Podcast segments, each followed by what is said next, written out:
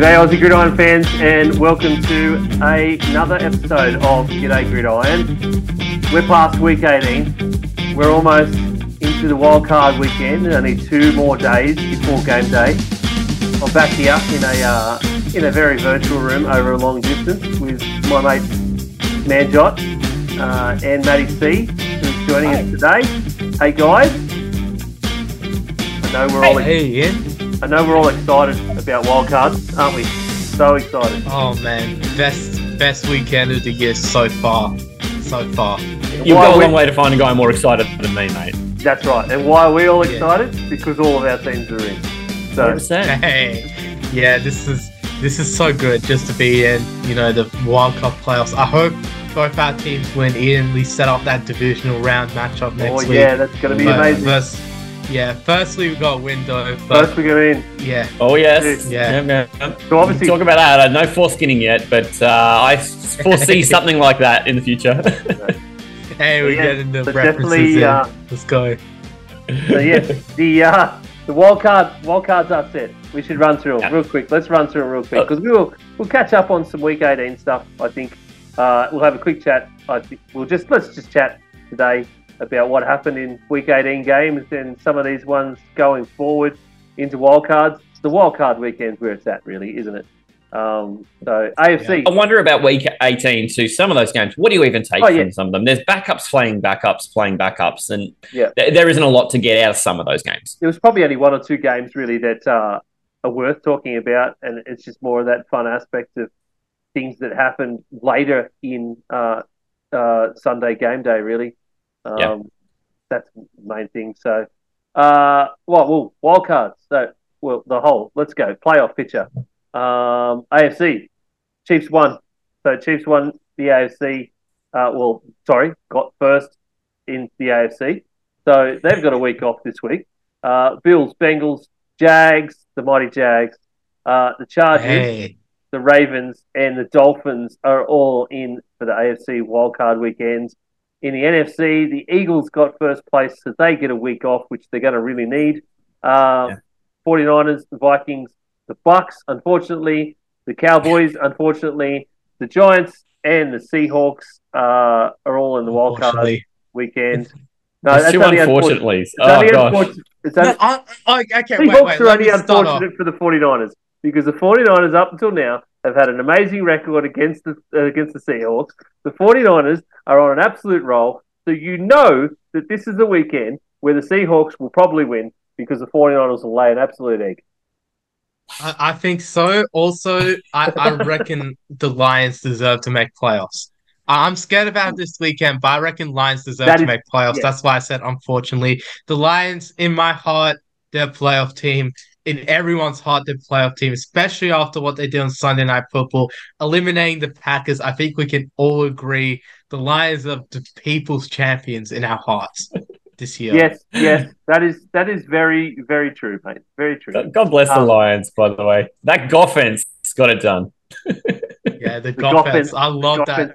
I love that It's Instagram. a Manjotism. I'm taking that from you, man. Yeah. Yeah, I You found that in the. Instagram comment section. That was the best. The Goffense, you know, our Lord and Savior Jared Goff deserves another year starting in the NFL. Really wish I could see him this weekend play, but unfortunately, the Lions lost a week two or week three game against the Seahawks by an outrageous score of 48 to 45, which was a score Scorigami as well. And that's what got them out of the playoffs. So, unfortunately, yeah, they just fell apart at that game, and that's what cost them. But look, it's still a good season for them. Still a good season for the Seahawks. No one expected them to be here. So yeah, that's why I'm worried. Yeah, well, while we're on this, mate, let's uh let's have a quick quick recap. Here's our bracket of destiny, the the G'day Gridiron bracket of destiny that we put Whoa, together. that's full. Goodness. Look at you Uh, guys. You've been busy. Can we just we just Yeah. got to point out officially on the podcast that the AFC is 100% correct on the G'day Gridiron. side. Yeah. we got the AFC. Wow. Now, considering our our ra- our our track record this season, or Manjot and I's track record with big predictions has been utterly fucking woeful. Uh, I was pleasantly surprised that we got any of them right. But to get the entire side of the bracket, amazing. Uh, I think what's the Oh, only we thing got The only thing we got wrong is the Lions, isn't it, Major? Holy only the cow! Yeah, what am I 13 seeing? out of 13 out of 14. And we did do this out coming 14. out of we did do this coming out of week fifteen, didn't we? Yeah, it's like two weeks before That's playoffs, but excellent. Still, Because there was a lot up for we- grabs. Still quite a bit. Yeah. And the ah. Steelers could have made playoffs. Steelers could have made playoffs. That's Yeah. I, I was actually really interested to see the Steelers could make the playoffs, but they unfortunately I wouldn't But have. wanted- I the, the, the Ste- would have been a nice Yeah, story to have I'll- the Steelers in the playoffs, but I don't. I, I wouldn't have wanted to see it because I it would have just been embarrassing. I think Yeah, I don't think they belong. Yeah. I mean, yeah. it would. oh it's, like bad. last year. It would have been would've sweet, Yeah. but yeah. It's not it like been boys it's against like men. the Lions got in. That's it's completely Yeah. different. So, um, Agreed. The only other thing we got uh, wrong, two teams were there, but it was just the Vikings and the 49ers around uh, the opposite way in the two and the three seed. Uh, and that's the Vikings' fault more than anything. Yep. Uh, Dolphins Ravens flipped as well. That's it. as a Vikings fan, that's Yeah. um, half of the course to be disappointed by your team. So we Mate, I know all about that from both the 99 championship game and the 17 championship game. That's something that Vikings and Jags have in common is we've got biggest disappointments in the same two championship years. Oh no. We're connected, brother. We're connected. we are connected. Invisible string. Righto. Oh. Well, let's look at these wildcard matchups. Yeah. Let's look at these wildcard matchups. So we're going to have a bit of chat about this. Obviously, there's things that happened in week 18. Um, we've already talked about the, the Lions. Obviously, that Lions Green Bay game before we do get onto these wildcard matchups. Well, that's up. How awesome was that game to end the week? Um, Agreed. Oh, Yeah. to end the regular season, yes, that was Yeah. greatest two game 272 of the regular season that I've seen. And Yeah. well, no, it can't be because last year's Chargers Raiders was better. That's the only other game 272. But this was actually a pretty good second place for se- second ever game 272. I think this was this was incredible. I really love what I see from the Lions. I think their team really building some great momentum. Dan Campbell. This is why you got to stay the course, Texans, um, with your coach and not fire them after one season. This is why you guys got to believe, trust the process, as the Philadelphia 76ers said back Yes, in the definitely. day. Trust the process. And really, Dan Campbell, I was watching that first quarter interview uh, that he did on the sideline. I was like, damn, they're ready to win this. Oh, I yeah. was like, Yeah, I thought the same thing. I, I like, like, how can you not be wanting to run through walls for that man once you hear him talk? man, they Right. bit those Packers kneecaps off right there after that. it They was bit those kneecaps off. I love It's a that from, throwback. from Dan Campbell. It wasn't just it wasn't about the players being aggressive and um, coming out and hammering them. It was him pumping them up by believing in themselves and saying, "You can Yeah. do this. You just need to do the simple things right, and we can do this." And that's essentially what they did for the entire game. They did the simple things correctly. Uh, there was some 100%. flashy. There was obviously some flashy stuff. Uh, there was a there was a great. Was it fourth and nine? Was it that that one? The one that they the toss uh, from Yeah, well, they had the, uh, the yeah. sort of, it's almost like a hook and ladder, you, you know? Yeah. Yeah. Where uh, they ended up in Swift's hands and he ended ended up picking up about six or seven after the first down as well. He looked, yeah. So uh, really, it looked Yeah. a bit like the uh, the Capital Bowl championship game where you had a, uh Oh, hook and ladder touchdown Yeah. in, uh, in the On ACT first gridiron, mate. First play of the second half, that one, Matthew Barber taking at that to the house. Yeah, see, ridiculous. we got some AC gridiron stuff, you know. There needs to be- You know it. You know it. there needs to be more of it in gridiron. Those sort of plays, there needs to be more of it. It keeps so exciting Yeah. when you see something like that. You just and you Yeah. if you're watching No the, one's the prepared for it. official the official commentary, that the, the commentary team blew up when that happened too. That because it was uh, yeah, it was That just- play-by-play guy could not handle it. He just could not handle it. I don't know if you've ever caught up with that play-by-play guy from the ACT Gridiron League. He loses his mind. Yeah, I, so I to don't see it in the NFL. Yeah, but seeing the NFL, like any Lost his mind sort too. Of, this level, any sort of level in the sport, if you're a coach and you pull off a play like that, man, you gotta be happy. And especially at the end of that game where they had the fourth and one. So I think that one was like a second down or third down play to set up that fourth and one. So at the when they got to fourth and one, I was like, they gotta go for it. Gotta You've go got for to it. win the game. Yeah, the field goal's not going to do nothing. I know Aaron Rodgers. Nope. Don't give the ball back to him. You want to make sure you end it right now while you have the chance. Yeah. I'm glad the Lions listened. They picked a great play, a quick pass over the middle by Jared Goff. In Goff, they Ended trust, right? Just- yeah, ended them. Love it. Love it. That was so bold. And just that was the Dan Campbell speech, right? It Was back ourselves. That's the back yourself play. That's walking the talk. Yeah, Yeah, And- and I mean, I think the biggest the biggest set of plays to me was actually the whole drive to um to give them the go, the Lions the go ahead touchdown. That was um yeah, thir- thirteen plays, seventy five yards, and, Yeah. and it took eight minutes off the clock. But just the way that uh that Goff and, and Jamaal Williams specifically ran that that play, that whole drive, um, and just chunk just little chunk plays and just picked off the Packers and picked off the Packers and ticked the clock down and then made sure they finished it with an actual Yeah. touchdown um, to go Yeah. ahead. So they finished the yeah. Jamaal with- Williams with that touchdown too. The revenge, Yeah. the revenge of the Very un-Lions like to do this too, isn't it? It's just Oh Yeah. yeah. you're cheering for it because you go, this is not this team and this franchise's DNA to do this. To it's late in an important game, and you need your quarterback and your running back to just drive it down the field. Take a bunch of time. Don't do anything oh, boy. stupid. Just chew it down. At at any other team in the NFL, you put ahead of the Lions, but a team you would trust to do that, just knowing who they are and what their general, you know, uh, uh, what their DNA generally is. So Yeah. it's yeah. easy to cheer for the underdog doing that. Uh, uh, who was against the Lions there? Only Packers fans. Nobody else in the world was mad about that drive. No, uh, or about the game in general. And that was Right. that's, the, that's the beauty of that game. I think is everything was on the line for that game for the Packers. It's unfortunate that the um, the Seahawks game earlier in the day was earlier in the day. Uh, it would have been Yep. nice to have these two teams playing um, as if the win 100% mattered for their for, for their chances, uh, and then have that, Yeah. that Seahawks game later in the te- uh, in the day. Uh, there was some there's some real faults across week 18 in terms of NFL scheduling. They really, um, I think they went went too too quick on on those Saturday games. They picked those Saturday games too quickly before looking at the overall um, picture in the whole league. Yep. Yeah, you think, Manjot? Yeah, I think so. Like looking at the way they should have done it, I think Packers, Lions, and Seahawks, Rams. If you played those two games at the same time, right? So the Lions go ahead, they win. Yeah. The Seahawks are still in overtime. You think about Yeah. that, Yeah, that sort of perspective. It's like the Lions, they're watching in the at Lambeau Field. They're watching that game on the Megatron, and then they're seeing their playoff hopes go up in flames right then and there. I think, oh man, that would be heartbreaking for them. But it probably is the way to like decide these sort of things. I think, yeah, when you think about moments like that, like the World Cup, EPL, they do this a lot where they play games. All of the last day games are all on at the same time. Like example in the EPL when when Man City won the title in 2011 against my beloved Manchester United, and Man U fans had to watch at Old Trafford Aguero's goal.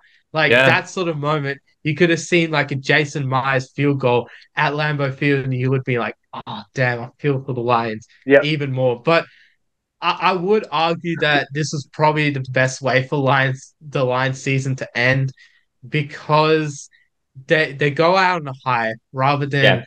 potential first round exits in the playoffs and maybe going out with that sort of low. They're Uh. going out on a bit of a high here and they're beating a division rival, taking them out of the playoffs with them. It's essentially like it's essentially like that WWE meme where the guy's behind him and ready to take him away. That's exactly my vision when I see the Lions and the Packers yes uh, and no. today. I get what you're saying. I get what you're saying, but yes and no. I think the Lions, if they if the Lions had gotten in somehow, um, then having them as the seventh seed, they really the way that they were playing uh, Yeah. throughout, especially throughout the latter part of the season, they were a real they're a real berserker team. So there's sort of Yeah. um, I mean, San Francisco, to- did you want to play them?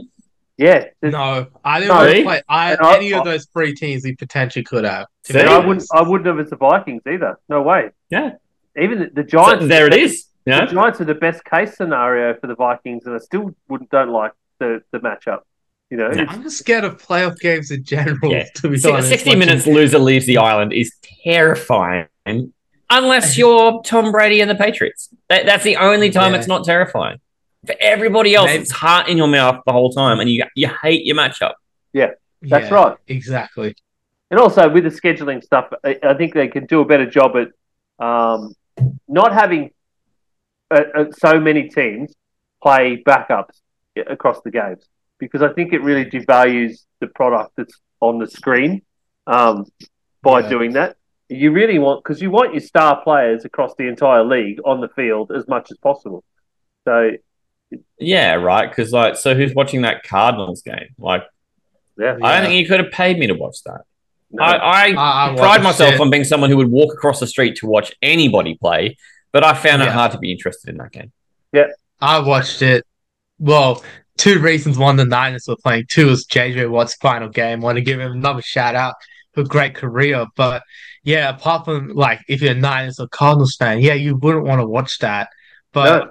Awful. yeah, like at the same Horrible. time, I was watching all the other games on Red Zone in a split screen on Game Pass. Like literally, I could not care less about the Niners game at that point. I was like, it's better to watch Red Yeah. Zone because man, Scott Hanson taking us through that final day, that's the best way to do it, in my opinion. Yeah. You get Isn't every single bit of action. He's the he's the goat of like NFL sort of personalities, I reckon. Just amount of catchphrases and everything. He made that final day so much more fun. So shout out to Yeah. our boy from NFL Red Zone, Scott Hanson. You know, it's um it was a great, great final day. I really enjoyed watching the Seahawks game, the the Giants Eagles game at the end. I was like, can they Giants please get a miracle? Please Davis Webb, please do something. But yeah, See, once but that's get the problem. Please, Davis Webb. Why are we saying that? Why is that? Why is that something we're saying out loud at any stage? We should not be doing that if Dan Jones is not hurt. that's right, exactly. Yeah. and that's, the right. The problem and, and- with week and 18, right The there. Giants, that, right there. Yes, and the Giants uh, they played three tight ends for that entire game because they didn't want to play their their wide receivers at all. They Except for Kenny Golladay. Wow. no, they want to rest all of their wide receivers. for- yeah. for for this weekend's matchup against the Vikings. So they played just tight ends the entire game, um, and, and that sort of thing. Whilst it's uh, it's exciting during a game to, to match up, maybe do a three tight end set or something like that every once in a while. That's we shouldn't be. It shouldn't be that. It should be. You're not like- devaluing the formation. You're just saying that's not what they do. That's not how they've won games this year. I don't want to watch them do that for a whole game No. because they're treating it like it's meaningless. Yeah. That's what you're telling me. Mm. Yeah. exactly. Maybe it's the extra game too they added last year. Maybe that's made every Uh, game I don't believe lose a that. little Too a many little value. Too many people going on about the extra game. I mean, it's just. I mean, it's- extra games is good. I like it. Yeah. But Yeah, and the I'm- I'm NFL just is saying- slowly, slowly increasing in amount of games over the seasons for, for reasons. Yeah. Um, because it is, it is a huge league. Uh, Money. it is- There's money. yeah. Obviously, is the number one reason because they can get more money out of it. And obviously, there's there's been other years where they've added teams, and you've had to add extra teams, extra games Yeah. because you've got to sort of even out the matchups. They're they're reportedly going to go to to 18 weeks, uh, 18 games shortly anyway. So yeah. they're going to should be even out the whole thing again. But I think that has to so be next week 18 decade, but now, I think, is two things, right? So week 18 is, oh, there's so many teams already have their playoff destiny sealed. There's so little for some of those playoff teams to play for. And there's so little for the teams who aren't even in the mix to play for. So you've really got this tiny pocket of teams where that's a meaningful game. But how great is it to have a whole extra playoff game for both conferences on wildcard weekend? So you've got to pick your poison Yeah. if you're going to have the extra cool extra playoff game, which I know it's two versus seven, and when seven ever going to beat two? It'll probably never happen, but uh, uh, one Don't day it will. Only, only this, only this week. Only this week, but one day it will. jinx But I mean, that that's the price you pay to get that extra game. Is that week eighteen is shit because there's just so much less to play for. Yeah. Exactly. Hundred percent. I, I just, uh, I just had a thought before we move on to um, to wildcard. There was something else I want to have a bit of a chat about that that happened. Uh, was it today, Manjot? The players all pro came out Yeah, it was today. Yeah, this Yep, morning today. Australian time. this So morning Australian time. So there's uh, the inaugural players all pro first team, uh, which was voted on solely by players. Uh, I've read that they weren't allowed to vote for themselves and they weren't allowed to vote for any of their teammates. So they could only Hmm. they could only vote for, for players from other teams, and they could vote on their their on both sides of the ball. So they could vote anybody Yep. on both sides of the ball, vote all kinds of things. I assume you were voting for you, basically a team, a quarterback, a running back, a fullback, etc. Um, I assume that's Yeah. what they did, and, then- and then they tally all those votes. So, I mean, the, the inaugural first team is. Uh, let's we'll quickly run down any surprises here. Uh, There shouldn't be too much, but um, Patrick Mahomes is QB. No, Yep. he's the Good. MVP. He's going to be the MVP. Yep. Absolutely. I agree with that. I've already I've already given him patient performer of the year, so Yeah. Yeah. there you go. He's my MVP pick. Yeah, you Um, can list this out on the NFL fantasy if you want. Josh Jacobs is a running back. Which- Agreed. He led the Good. league in rushing. He was great. He's, he's amazing. I love that it's Josh Jacobs too.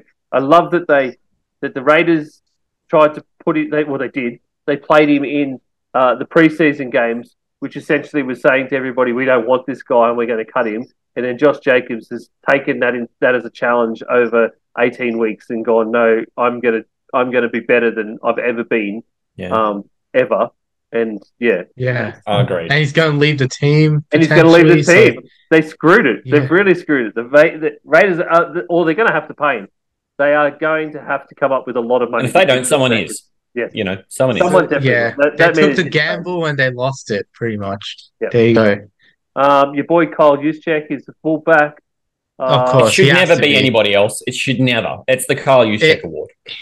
He's he's cemented himself as a Pro Bowl and All Pro fullback forever until he retires, pretty much. Agreed. Yeah, it's his. Jefferson Wide and receivers. Jefferson and Davante Adams as wide receivers. Jefferson, yes, he led the league in, in receiving yards uh, with eighteen hundred um, and nine. Uh, um, but Davante, I'm, I was a little bit surprised by Davante. I think there are guys in the league that have probably performed better than Davante Adams has over the course of an entire season. Um, Yeah. Sometimes Yeah. the players will give like a lifetime achievement award vote too, and I think that's a bit of a nod to you're still pretty good without Aaron Rodgers. I and and I think he gets a little bit of that time with Aaron Rodgers lumped in there with a bit of the voting from players because I agree with you too. I don't Yeah. I don't necessarily think he was one of the two best receivers in the league this year, but if you're going to oh, would name two of the better receivers in the league, you'd have to talk Yeah. about him. well, yeah, but not for 2022. You're talking about Tyreek Hill, Jaylen Waddle as Yeah. well at Dolphins. Um, I would have even put up um, Amon Ra St. Brown. Um, Yeah. He was amazing for the Lions for the entire season. Yeah. Um, there's, there's, I definitely think, yeah, um, yeah, I definitely go with Hill 100% over Adams here. Jefferson easily deserves it. Guys, and is a beast. He's incredible. So I, I would have gone definitely a guy like Justin Jefferson 100%. He has to be in there. Uh, I think Hill definitely deserved it. But apart from that, Hill and offense Diggs are the pretty guys good. who are on the, the edge for me. so Yeah. I think Davante is a little bit of a strange pick, but I, I, I agree with what you're saying, Yep. mate. Uh, Travis Kelce Yeah. tight end, that's a lock for Yep. ever. Even when, Yeah. he, even when he retires, it's still going to be Travis Kelce as tight end. Um, Yeah, only guy that can compete is Kittle, pretty much, and that's it. and I don't think he, he's coming close yet. Um, and I think I think Kittle Yeah. would even agree. Um, Trent I think Williams. Mm. left tackle. Uh, Yeah, it's always going to be Trent. Trent yeah. is the best left tackle, potentially best offensive player in the league at this point. No one's better at their position than Trent Williams is in the entire league. We've Uh, seen. Joel Bitonio, Kittle. at left I. I, I wonder about Kittle. Sorry. Yeah, That's a shot at No. 49ers boy over there. It is, it is. yeah. No, I was, I, I was gonna say, yeah, like just well, Don't worry about this Kittle, Kelce boy. I, I think you know Kittle can be at that level. He just needs a better receiving game, sort of thing. I feel we've seen that more with Brock Purdy now. It's just Garoppolo's held him back a little bit. That's just what I felt. But I think if he has a if he has that sort of a full season like he did in 2018 or like the back half of this year where he's been on fire Yeah. if he's done that over a full season i think you can put him back in that conversation again and you could even put him over kelce because of his blocking ability but anyway i wanted to just say yeah trent williams 100% gonna be best left tackle joel bitonio as you just said ian Yeah, I, left I reckon I reckon I respect this one. I think Bitonio's been a very good guard. Uh, I'd love to see Chris Lindstrom from the Falcons be in this guard conversation. I think he's a right guard though, so he might have been out of this one, but he definitely was PFF's best guard this year. He was, he's been on fire for that Falcons team that hasn't had many stars. Lindstrom has actually No. been performing at his best every single week. I think he's a guy that should have been recognized by his peers as as one of the top players. But that being said, nothing against Bitonio. I think Bitonio deserves it as well. It's just yeah, it's a little bit harder, but hey, yeah, That's been such Uh, a well run heavy offense, too, to be honest, for a team who weren't winning a lot of games. And, um, you know, the, the volume of their offense came from the rushing game, which was surprising. And, I mean, uh, yeah, it, it's difficult when you're on a team who've got that volume, who aren't successful, but are still so heavy on it um, to not Yeah. honor that they're doing something right. Yeah, Absolutely. Yep. 100%. Uh, Jason Kelce is the center. Like that's an absolute lock. Easily the best center in the Yeah, game. that's pretty much it. Um, you only, only this watch, year, yeah. You only have to watch the way that the, the um, that Kelce and um, Hurts play QB sneaks. Uh, it's you look, you go, that's that's a total lock. I mean, they get ten yards with a QB sneak. Those two. Um, Hmm. Zach Martin at right guard. Uh, Dallas. Yeah, he's pretty much a lock too. Yeah. He has less holding penalties than Pro Bowls. We've seen that stat a million times on uh, NFL That's a- internet. pretty it's much. a big and, and obviously that's a big stat for, for any guard uh, and any tackle is is holding penalties uh, because Yeah. they are so easy to get these days. Yeah, well, Man, gosh, but he's so perfect. those those interior defenders are, are so darn good now. It's really the only way that you can level the playing field is just to try and get away with a bit of holding. Yeah. Um, Lane Johnson as right tackle, and then um, Hmm. then we move on to the defensive side of the ball. The edge Can you see how big his smile just got? Did you see that? the edge I, I see rusher, Nick uh, Bosa's edge name. rusher Myles Oh, Garrett, man. just Myles Garrett, just Myles That's what he saw. He saw Myles Garrett. Look at that smile. one- Alright, no give me a see sec. that one. I gotta change jerseys for a sec. I'm in Oh, my first jersey. look at Gotta change jerseys. He's in his Take it Bills jersey, did he say? Taking a break. Is his Bills jersey? Is that what he said? He's bought, he's bought a Brock Purdy jersey. really? I wouldn't be I'd be surprised. okay with that. I wouldn't be surprised if it's the next one that's coming out. He's uh, he's added a lot of jerseys in the last 12 months. Here we Yeah. go. Fred Warner, MVP, Fred Warner. Yeah, we gotta get my boy Fred Warner some respect as well. Defensive player of the year, Fred Warner. I wouldn't even mind that either. He he he's one of the guys that should be in the conversation, but he won't be. But yeah, I I, I, when I saw Nick Bosa's face, of course my face lit up. I was just Yeah. look, I've been saying it for weeks. Everyone's gonna hate me forever because I've been on that Nick Bosa defensive player of the year train and no one believed in me. If he does win it, I, I don't know. I'll be pretty happy. I won't try and rub it in too much to my boys here, Is it, Ian um, and Matty. Is oh, I've been giving you garbage about it, yeah. Is it strange that um that the Myles Garrett conversation hasn't been as loud this season, but he's he Yeah, has I agree. but he has been like very quietly well overachieving in the background. It's just and and I think I it's agree. I think it's the Cleveland thing which has um stopped that a lot, uh, and obviously all their their their weird decisions and the controversy surrounding that team at the beginning of the season. Um, I was Yeah. surprised to see him here. That That's kind of what tells you, I guess, that maybe he had a quiet achiever season. I was just surprised to see him there.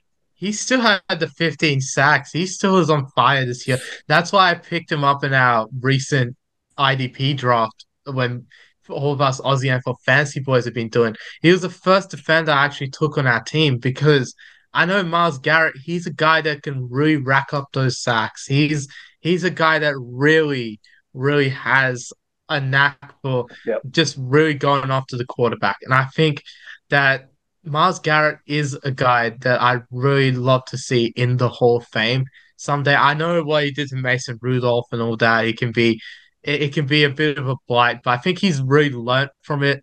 I, I do like to see if people give him a second chance, move on from that incident. It's definitely a bad look on him. But then n- since then, he's Oh. been on absolute 10 the last few seasons since that He was a very, incident. Think- serious contender for that Walter Payton Man of the Year award just last season, which shows you how far he's come. Yeah, hundred percent. And look, Myles Garrett is that guy for Cleveland. He's the Hmm. he's almost is the face of the franchise for that team. I know we talk a lot about Watson and Chubb, but I, I put Garrett as their best player on this team, and he's really shown every week he's gone out there. He still plays the game with all his heart, and yeah, I mean the Browns may not rack up wins, but I think Garrett definitely still is a top five, probably top three defensive end in this entire league. I think he deserves a ton of credit for what he's done this year. So We know I- who's I missing, do though, don't agree- we? Yeah, We I don't. We all agree who's missing? I, I think Micah, I think Micah does deserve a spot here somewhere. I think the problem with him might have been where to fit him though, because I know where he to fit him. I'm looking at it. Just Yeah, Myles Garrett's the Ed- third. You know, he's the third, Yeah. and and Mike has I probably do been stuck. agree. I I agree with that. I agree too. Yeah, absolutely. You know, I, I I don't think that's a controversial take either. I think Myles Garrett's probably just, you know, maybe the things that he does around the league is helping him in a way that that doesn't help when it's a uh, when it's a vote by your peers. To to have him have really shown the character and the fabric of his fiber after that horrible incident with the helmet, Yeah. and then to come back and be in the running for the Walter Payton Man of the Year award really shows the commitment that he's made to trying to show that no, I'm a leader. I'm that that was a momentary blight, and and that it, it'll get shown over and over again. But that won't be my legacy. Um, and I think that's what helps you with a vote like this when it's amongst peers. absolutely. Yeah, hundred Absolutely. percent. Yep. Um, interior defensive linemen, Chris Jones and Aaron Donald. Um, I like this. Yeah. I like that Look, too. Yeah, Donald's definitely going to be a guy that's always going to get respected. So he's always going to get the vote. And Chris Jones, another monster year.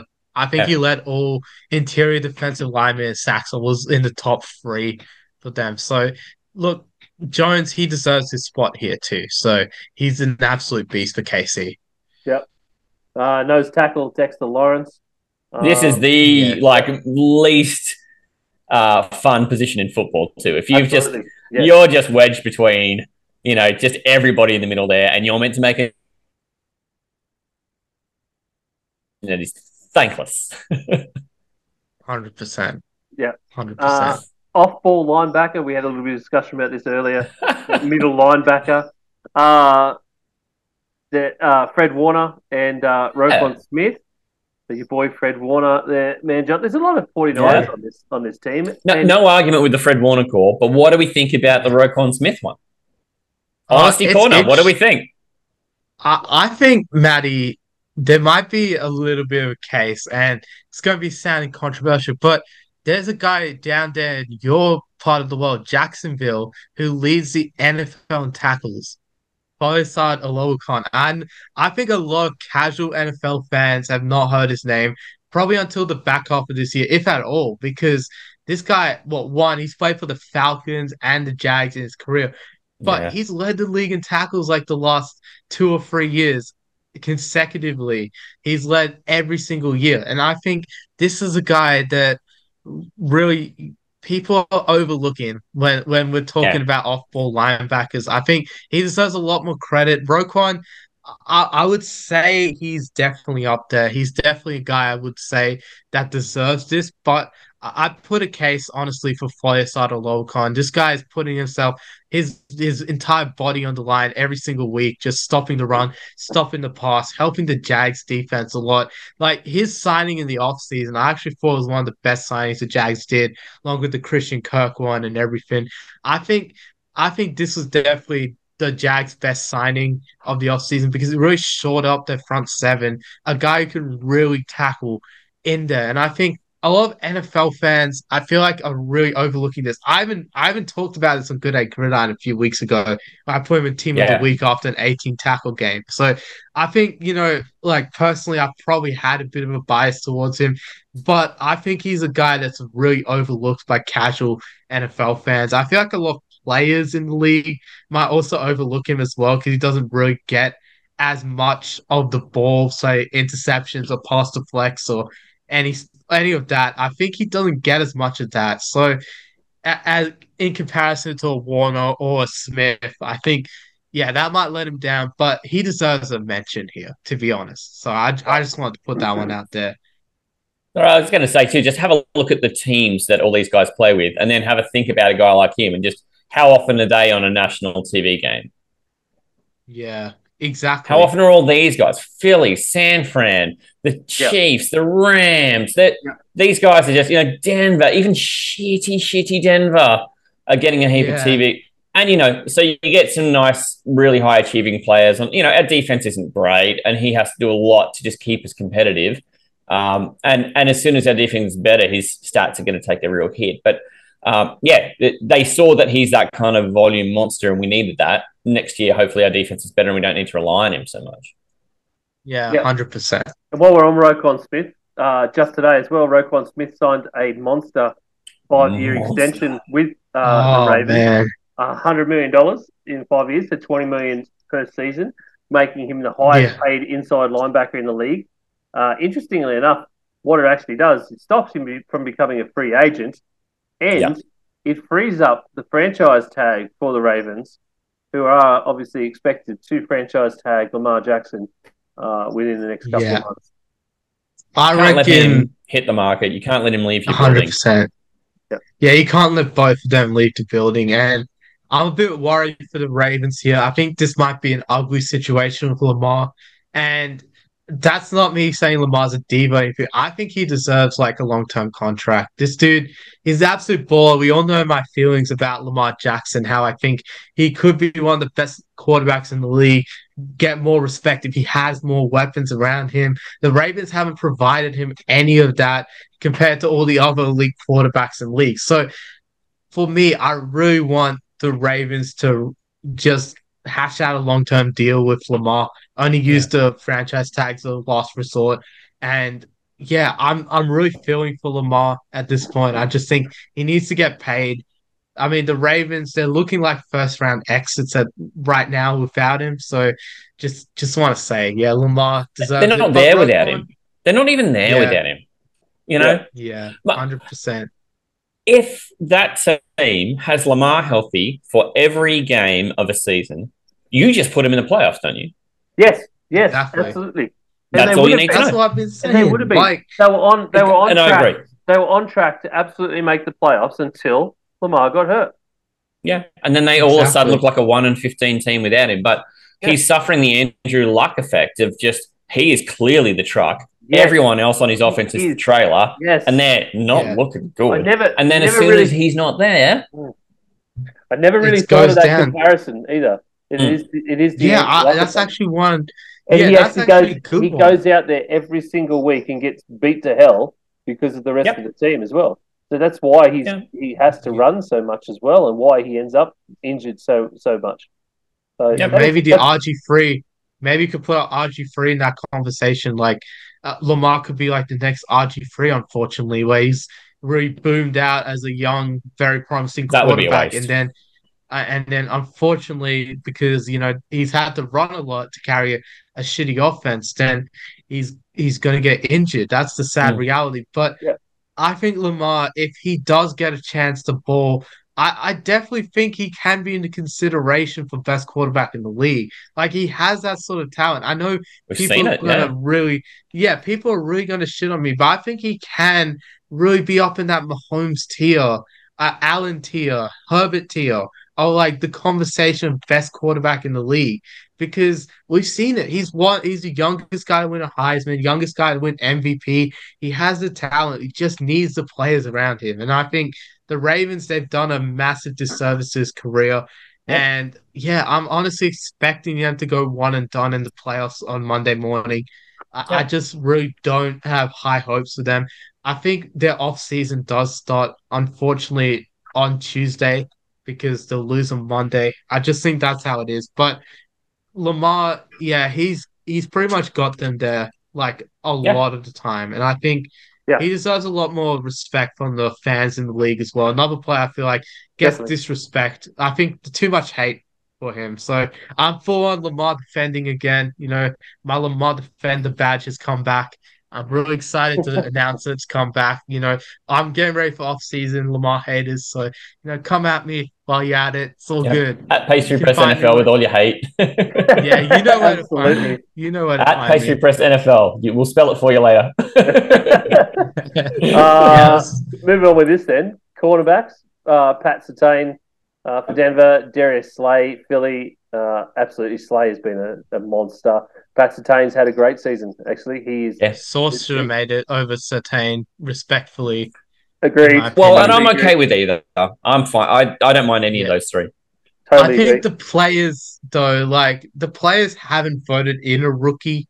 And I No. think in this whole team, there's not even one single rookie on this team. So I think this is more of a respect thing from the players. They're they're like, okay, Sauce, you had a good rookie year, but you're not in the best players mm. in the league conversation. That's what they're saying. Whereas us fans, we can say, oh yeah, Sauce should have made it. It's just I think the players definitely have this sort of respect thing where Sauce has to earn it by playing great for two seasons or three seasons, however long they decide. I think yeah, Sauce just got to wait his time. So Yep. yeah, it's not disrespect to Sauce. It's just I think that's the way the players' minds are working right here. I think you definitely see it like here, like Slay. He he's been a great corner in Yeah. Detroit and at the Eagles. The last couple safeties, I'll read them out. Minkah Fitzpatrick from Pittsburgh, Derwin James Jr. from the Chargers. These two always get a lot of respect from the players Yeah. as well. They're both hard hitting, hard nosed football players. I think players, the other players respect that. They're like, we don't want to mess with that dude. We don't want to mess with him come Sunday night football or the national spotlight or on Sunday Hmm. afternoon. We don't want to see this guy. And I think that's the sort of thing we're seeing from the players here. Yep. And then we're on special teams. Kick returner, Cordarrelle Patterson. Um, he could have been up further too. Punt returner, uh, KaVontae Turpin. Uh, core teamer, oh, Jeremy. he's Yeah, go Yeah, for I was- Yeah, I was going to say Turpin is kind of a rookie because he he came directly from the USFL. He's a USFL MVP. Yeah. So He yeah, he's of kind. rookie. Yeah. So Yeah. he's he's kind of yeah one of those young guys. So you know, good on Turpin. You know, great rise for him as well. Yeah, so core team is Jeremy Reaves and Justin Hardy. Uh, the kicker, Jason Myers. Interesting choice. Interesting choice. Um, yeah. punt, punter Tommy Townsend, also an interesting choice. Uh, and long snapper Morgan Cox. So Yeah. I think kicker punter are a little bit controversial. Yeah, Ma- Manjot's got Yeah. opinions on who we'd put in there for sure. Come on. Uh Justin Tucker, man. Yeah, Definitely. Tucker. exactly. I'm He's waiting got to for one of make the it. two of you to say this. Yeah. How is it not Justin Like- Tucker? He's Yeah, automatic. it's Tucker. He's a Yeah, robot. Tucker. Yeah, he makes. He's only missed one kick all year, hasn't sleep. he?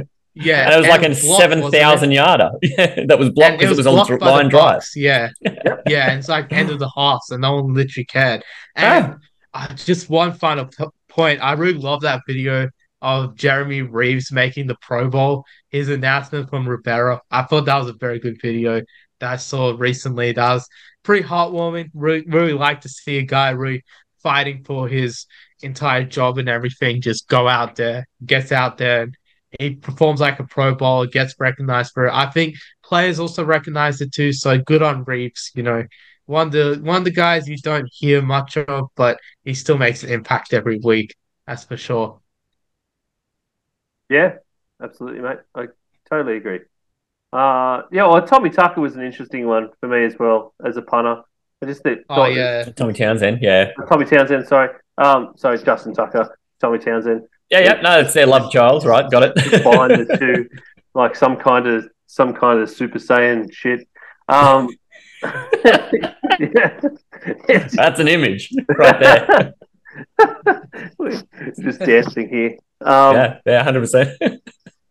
Yeah, I, I just thought it, it- that was an interesting choice. There's, there's obviously punters that there's not there aren't a lot of punters that are consistently playing good in a game. So yeah, interesting. That's all. We've been looking at punters a little bit in the Aussie NFL fantasy show, just because through Manjot's segment there, where he does the pastry performers every week, we've Yeah. been talking about an Aussie performer every week, and because of how heavily slanted towards punting that is, we, we've actually spent quite a bit of time talking about the punters, um, just the Aussie ones, but, you know. Um, so I guess if we were going to be super, super, super biased, we'd probably talk about our boy Mitch Wishnowsky, who's I think it's probably an undervalued part of what San Francisco does really well. The defense is great. They're also and, and their offense has been really humming, but you don't get to be as good as they've been for 10 straight weeks without your special teams being really, really good too. And and Mitch has played terrifically well. I would have gone to me more it was more about um it was about Ryan Stonehouse. Um more. Yeah, and then he, he had the longest. He, yeah, and average. he led the, and he yeah, well, he's got 53 average. So in terms of stats, which yeah. I just sort of looked up as well, just to make sure. Um, yeah, he's 53.1 uh, average, whereas Tommy Townsend is 50.4. Uh, and, and, just Stonehouse, uh, uh, because he's done probably 40 more punts because of the way Tennessee have played this season, um, he's he's 4,700 yards in, in, punting this season. Yeah, that's a uh, passing season right there. that's right. Whereas whereas all the other punters, season most other punters are in the, are in the two and a half thousand range.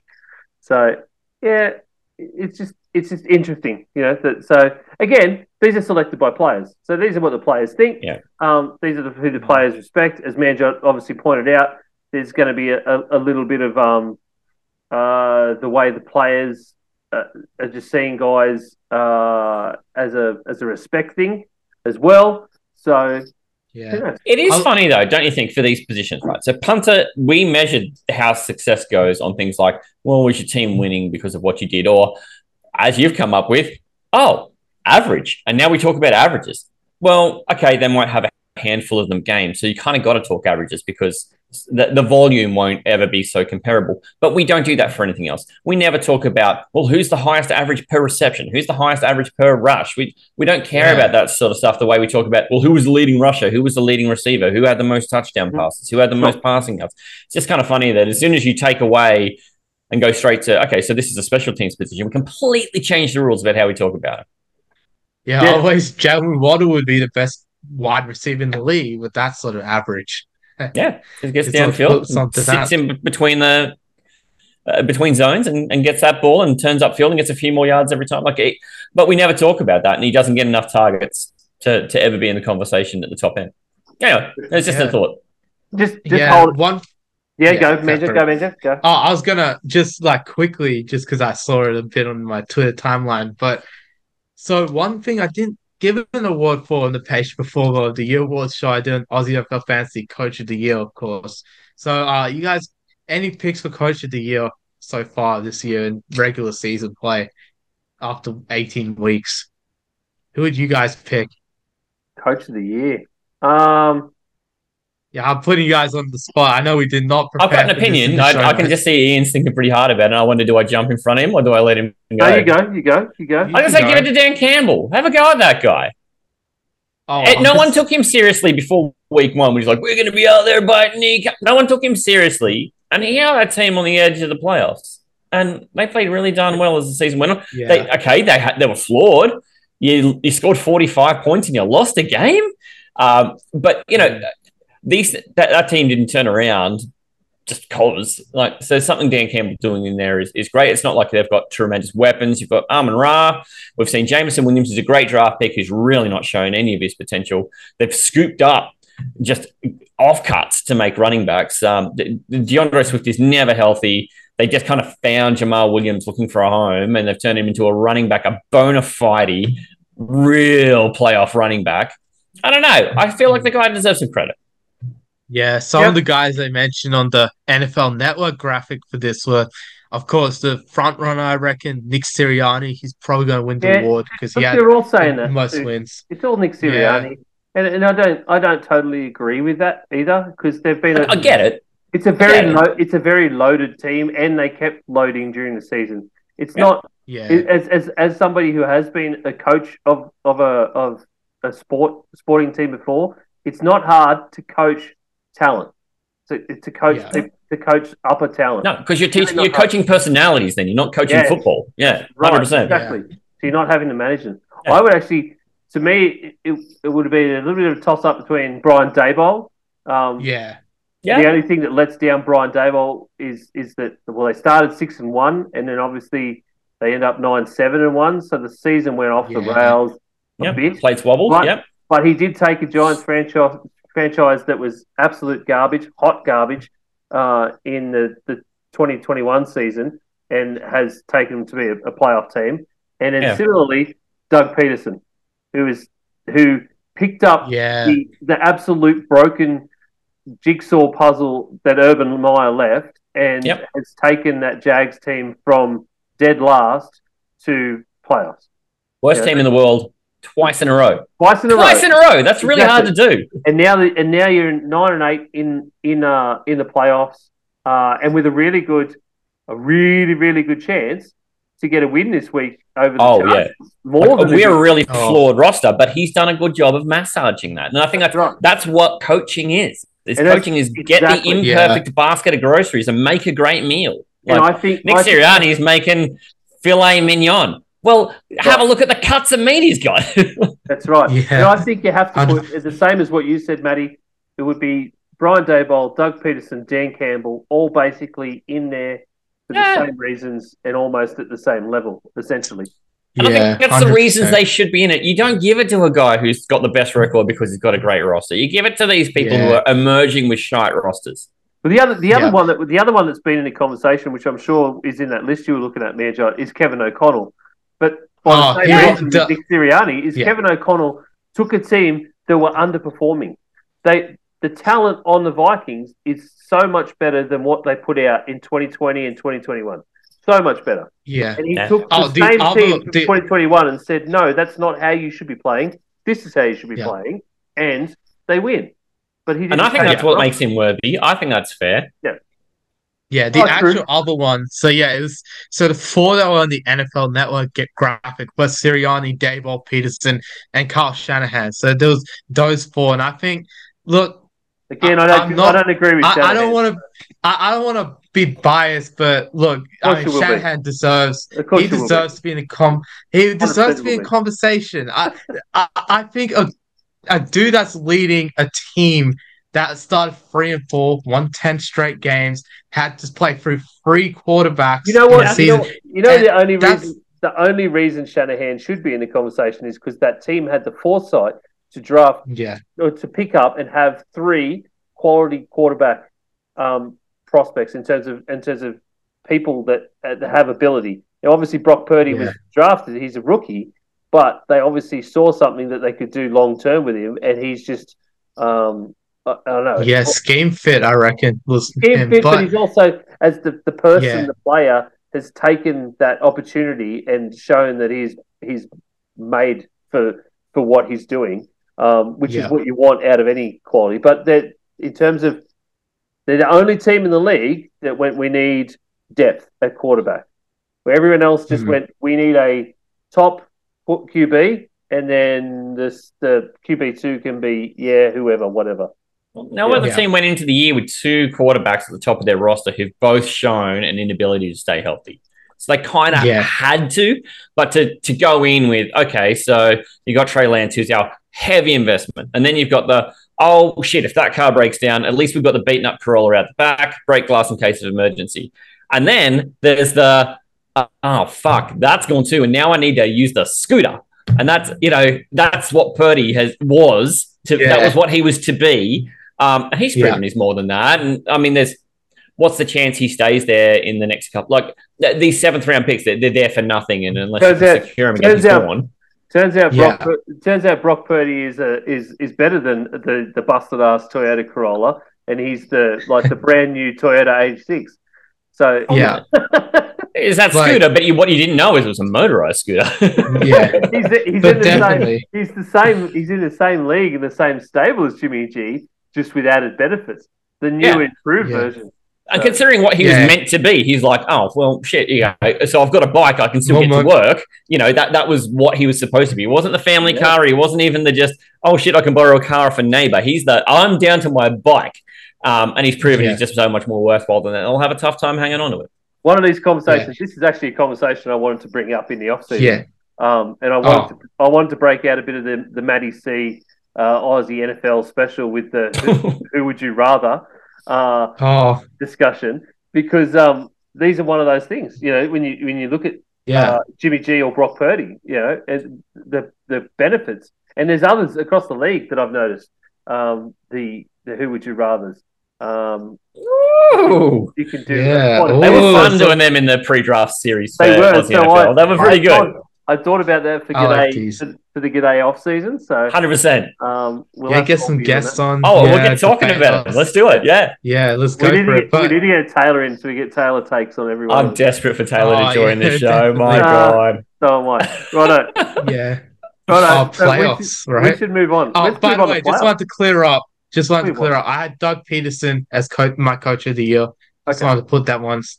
Yeah, Okay. I, I know people are going to be like, "Oh, sure you did. You not," but it's actually Doug Pederson. He deserves it. I just wanted to put some cases out to Shanahan because people got to overlook him. But Pederson deserves it. If you're taking a team that went two times in a row, number one overall pick to the playoffs, that's something no other coach has done in NFL history. Yeah. I think this was historical, and Doug Pederson deserves it. You know, and that's why the Jags in the playoffs. And Sunday we get to see them after the 49ers. So there you go. Some We matchups. do.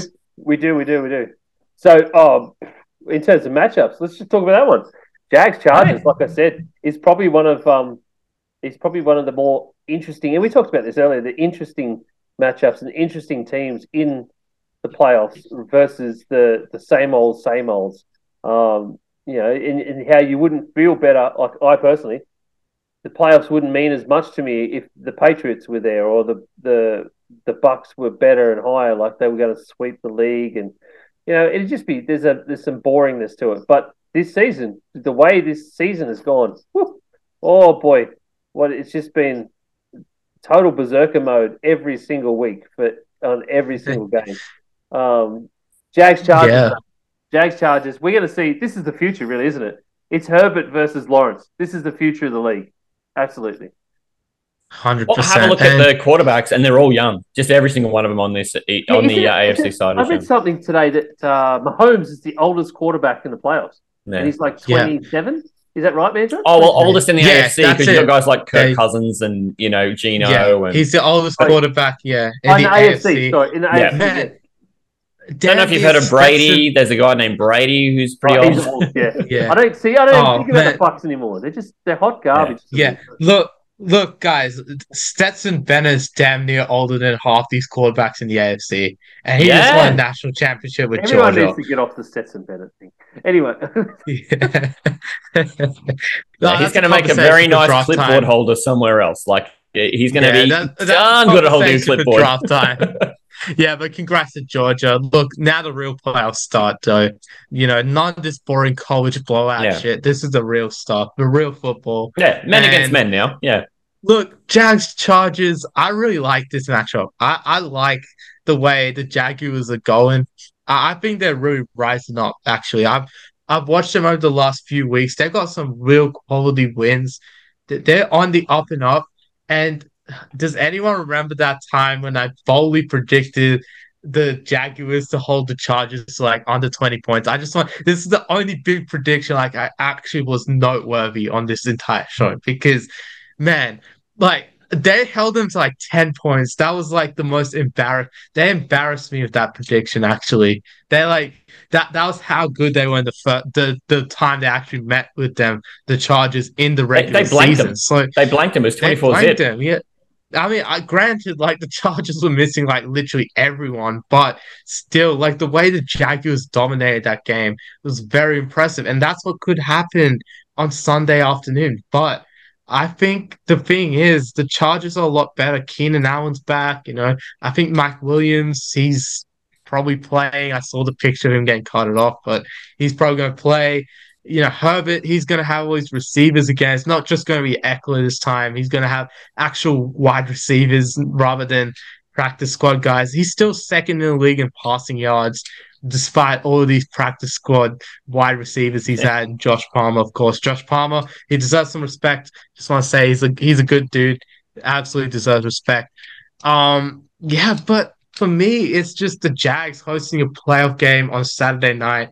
Al Al Michaels commentating and everything is on NBC. So it's it's gonna be a weird time for the Jags. It's like you never see them with this much exposure before. You never see them with this much sort of attention around them. Like Trevor Lawrence has Yeah. brought this much attention to them. Same with the Chargers. Like no one gave a shit about the Chargers when they moved to LA. Like they lost all their San Diego fans. They had no fans in LA. Herbert's kind of given them a bit more respect. Granted, they still have really a few fans, but I, I would say that still both these quarterbacks command respect for their franchises, could bring a lot of fans in. It's probably the battle between two of the lesser known franchises in terms of fan bases and that. But I think I think this will be a good game though. I think a lot of NFL fans should tune in. Despite how irrelevant you might think both teams are, they're actually pretty relevant now. I think both these quarterbacks are here to show that their franchise is really, really good built.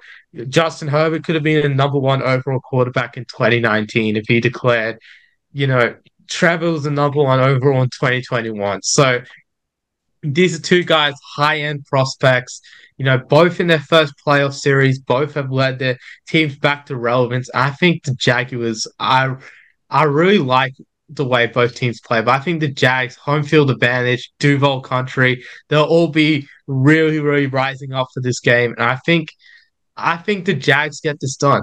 I, I, I Chargers might have more talent, but I think the Jags have that sort of fight in them, that sort of grit in them, and I think they'll win and possibly move on to KC. I think this might be the, the Jags' time, even though I probably predicted the Chargers up to this point. I think I'm slowly changing it to the Jags. I think there's something about them. This um this TV slot to this game time is is a perfect game time, as Manjot said, for this for this Jags team, isn't it, Matty? This season, the twelve fifteen uh, Sunday for uh, Australian viewers. Um, yeah, it's Middle of the day. That was middle great. of the day on Sunday. There's only two games on Sunday too. So obviously 49ers Seahawks is a 8:30 a.m. game, and um, this is the one straight after it, middle of the day on a Sunday for us. Great for you, great for Jags, Australian Jags fans, Australian Chargers fans. Oh, I hope I'm not upset by the time I'm watching that. yeah, just want to Yeah. say that. But look, Laying by the pool watching this one. I hope we're, I hope we're happy, Matty. I comment Sunday night. I hope we're both happy. You know, go to sleep. You'll be real happy because the on Jags are going to get their win, man. That's Yeah. that's enough to make anyone's Yeah. heart warm. But this is great for Um, the Jags, isn't it, Matty? Mate, Yeah. as a team who aren't perennially terribly successful, we've actually got a pretty decent playoff record. We're seven and seven all time, and I think once you get to pointy games, it's kind of it's strange to think the Jags have won as many as they've lost. Um, and the last time we were there, um, I've heard people sort of trying to point to that and being like, "Yeah, it's a bit the same." It, it's not. It's not nearly the same. We've got a far better quarterback who just doesn't have anything around him. With the quarterback we had last time, uh, he had he had a great defense. We don't have a great defense. Um, the good thing is we're playing against a team who also don't have a good defense. True. Um, yes.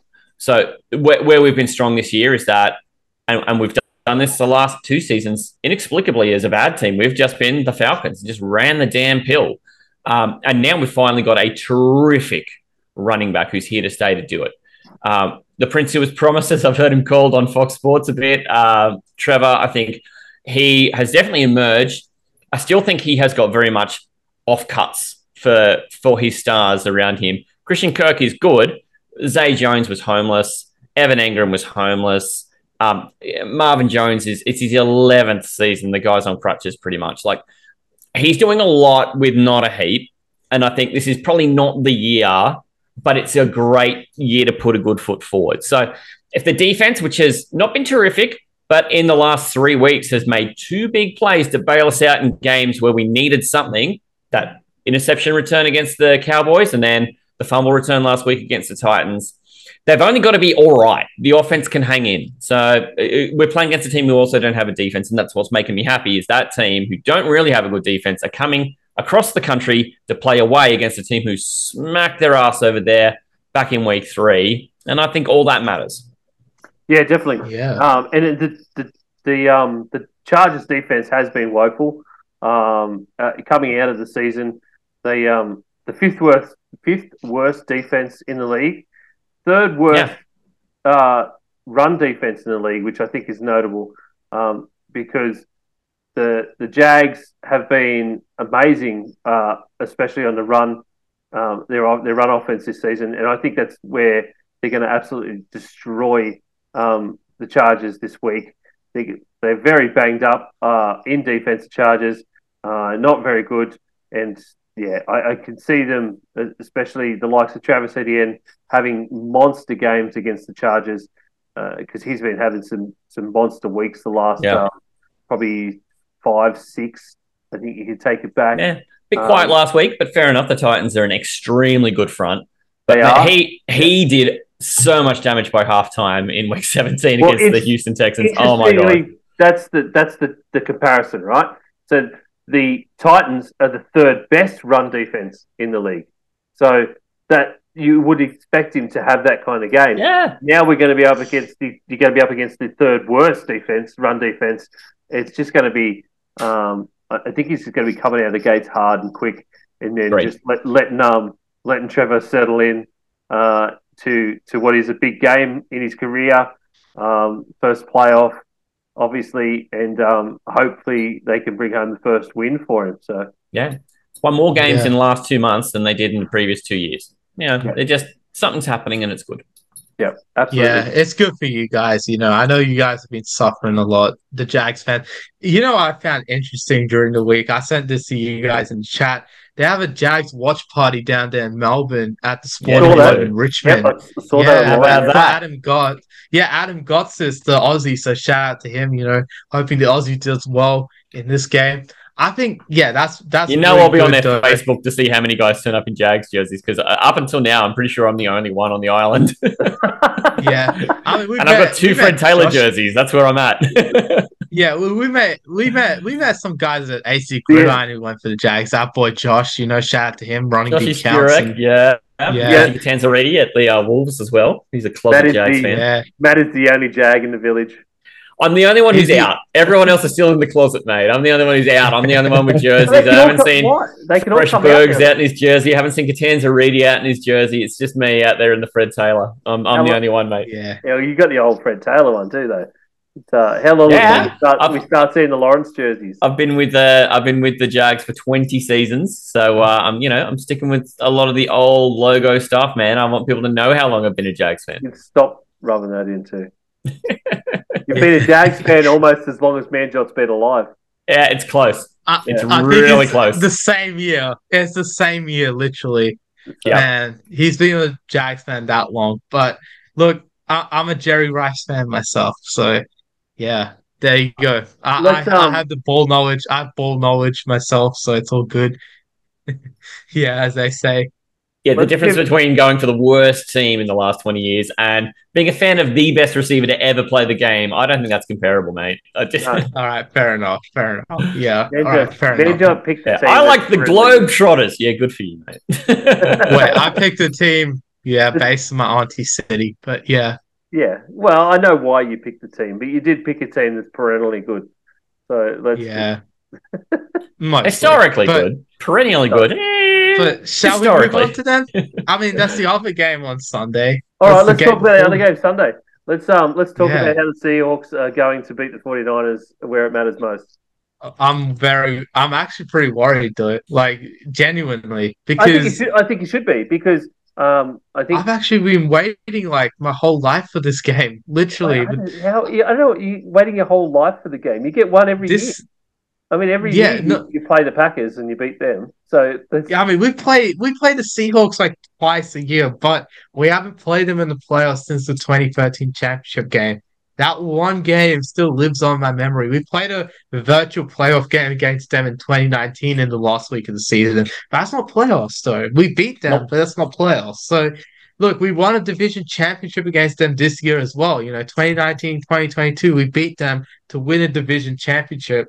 But as they say, the West is not enough. I think this is where the Niners need to know that yeah, the job's not done right now. It's four more games. They they can't slack off here. And look, they've had the Seahawks number the, the two times they met this year.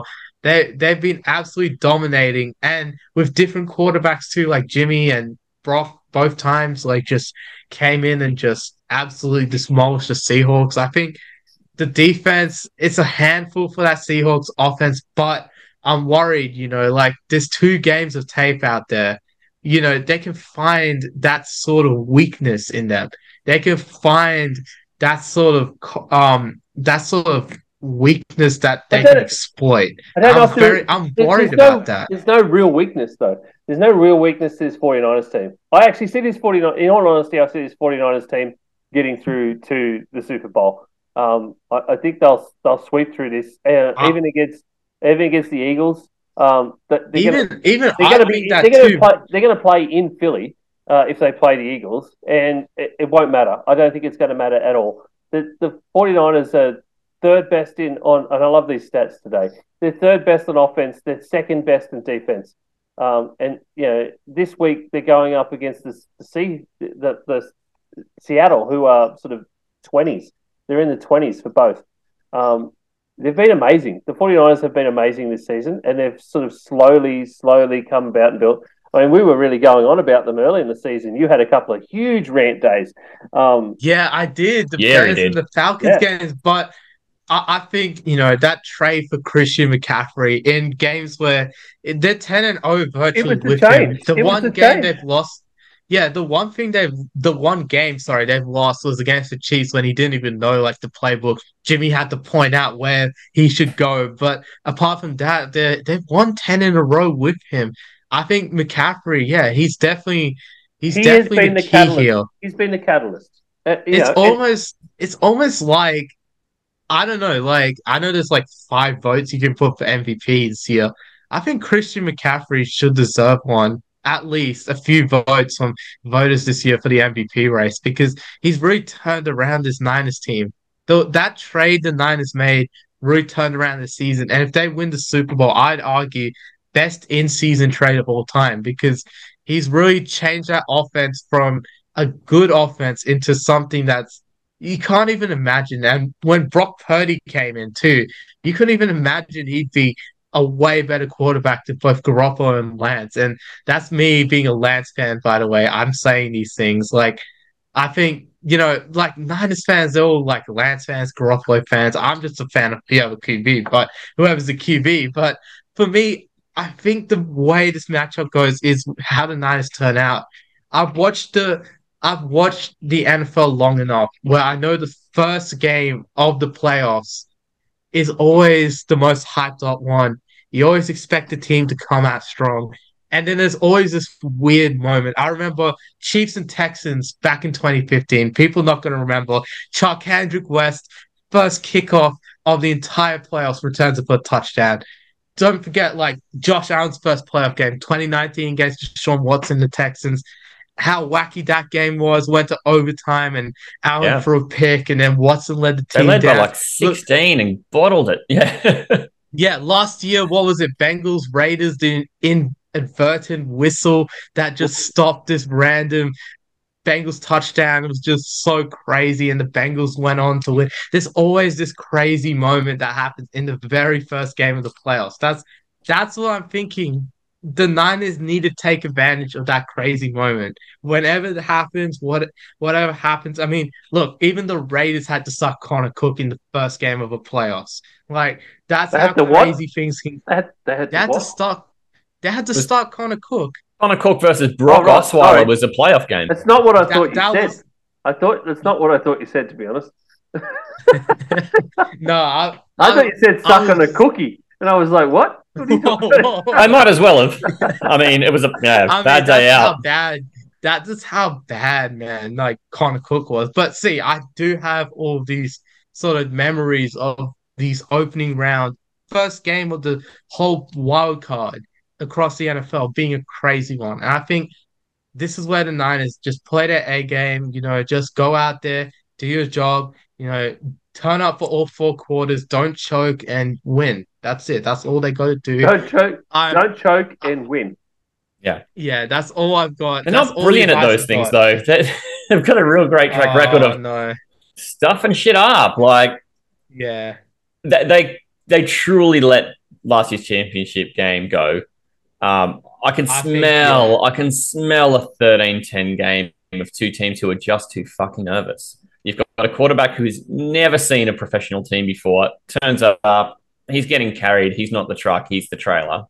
Yeah. Um, and and I think it's the moment's going to be really big for him against the defense who aren't even that good. And the the, the way he's going to be successful is if he can just keep McCaffrey moving. I, I, I at the moment's really big, and it's it's difficult to imagine that he's got it in him. But he's also playing against a team who don't have the world's greatest offense. But you know one thing they are efficient. Geno's the most efficient passing quarterback in the league, and man, can't you just hear the plates rattling of a team who just don't finish against this team who are a complete trap? I mean, I don't want to foreshadow that this is going to be like a horrible game out for San Francisco, but I mean, can't you see it being one of those games where it's just in the balance the whole way, and it's not until the fourth quarter that it actually gets cleared up, where one team gets the, the second score lead? No, I Yeah, can. I um, can. I can absolutely, mate. Yeah, I can smell Yeah, I can see it too. I can see it. Yeah, I'm I'm a bit I'm a bit worried, you know, just thinking about all this. Like this is a this is probably the one opponent I want to avoid. Even I, I want to avoid the Yeah. Packers. I want I think the Niners, yeah, they wouldn't have matched up well against the Packers even because we wouldn't know. I feel like the unknown. Whereas we know Seattle. I think that's why I would Yeah, have preferred that's helpful. Seattle. But but I'm worried because they know us too, and I think they'll know Purdy. He can get a bit, bit shy under pressure. I think the Dolphins, like first up when Purdy was out there, Dolphins sent blitzes, and Purdy was just like, "Oh fuck, I'll just check it down over the middle to Kittle or McCaffrey. I'll get the yards." I think, yeah, Kittle's been on a tear recently, starting that Seattle game with two touchdowns. He's had like a couple touchdowns in every single game, and I think for me, I- I'd really like to see George Kittle go off this week, of course, as a Niners fan. But I think he's got a real, a real sort of streak on him where he can absolutely do the best he can. And the Niners need him this week. I think Kittle. That's why I picked him up in that fantasy draft, Matty, because I, I really am believing in a big Kittle game. I think. Honestly, I don't want to jinx my team, but I think the Niners. I'm gonna pick the Oh, Niners they, in they're this going to one. get it. I- There's Oh, no- I'm going to pick him too. I'm going to take him. I- I- It'll be like a 20 to 10 Super game. Bowl, Yeah. yeah, in my Super Bowl bracket, which you guys can join us, you know, in the Super Bowl Yes. challenge.com.au in our league. Winner gets a free NFL Game Pass subscription, by the way. Join us. I- I'm straight up saying. I've got the Niners going to Super Bowl, but I won't be spoiling it until Saturday when I drop it on Pastry Press NFL, the full bracket. You guys just gotta go up against me. But yeah, I do have the Niners going to the Super Bowl as as my football mind says. But the fan in me just absolutely hates this game. And I I, I hope it I- ends in a Niners yeah. win. I can watch the Jaguars win, hopefully on Sunday. I um, Yeah. I, I'm definitely picking the 49ers here, but I am hoping that it's not going to end up like um like the college football uh final did, where it's an absolute blowout. So that's that's Man. It's, No, it's, I think it's going to be a nervous game. I prefer like what you're saying, Matty. I Yeah. agree. It would be a much better game if it was a bit more of a nervous Yeah, game. Um, I agree. Like it's not really two versus seven. That's No. the thing I'm looking at. Yeah. I'm like my football brain saying. I think this will be yeah. It's not two It'll be versus close to seven. that Niners it'll be close to that Niners Cowboys game last year. I think it'll be somewhere like Maybe. that.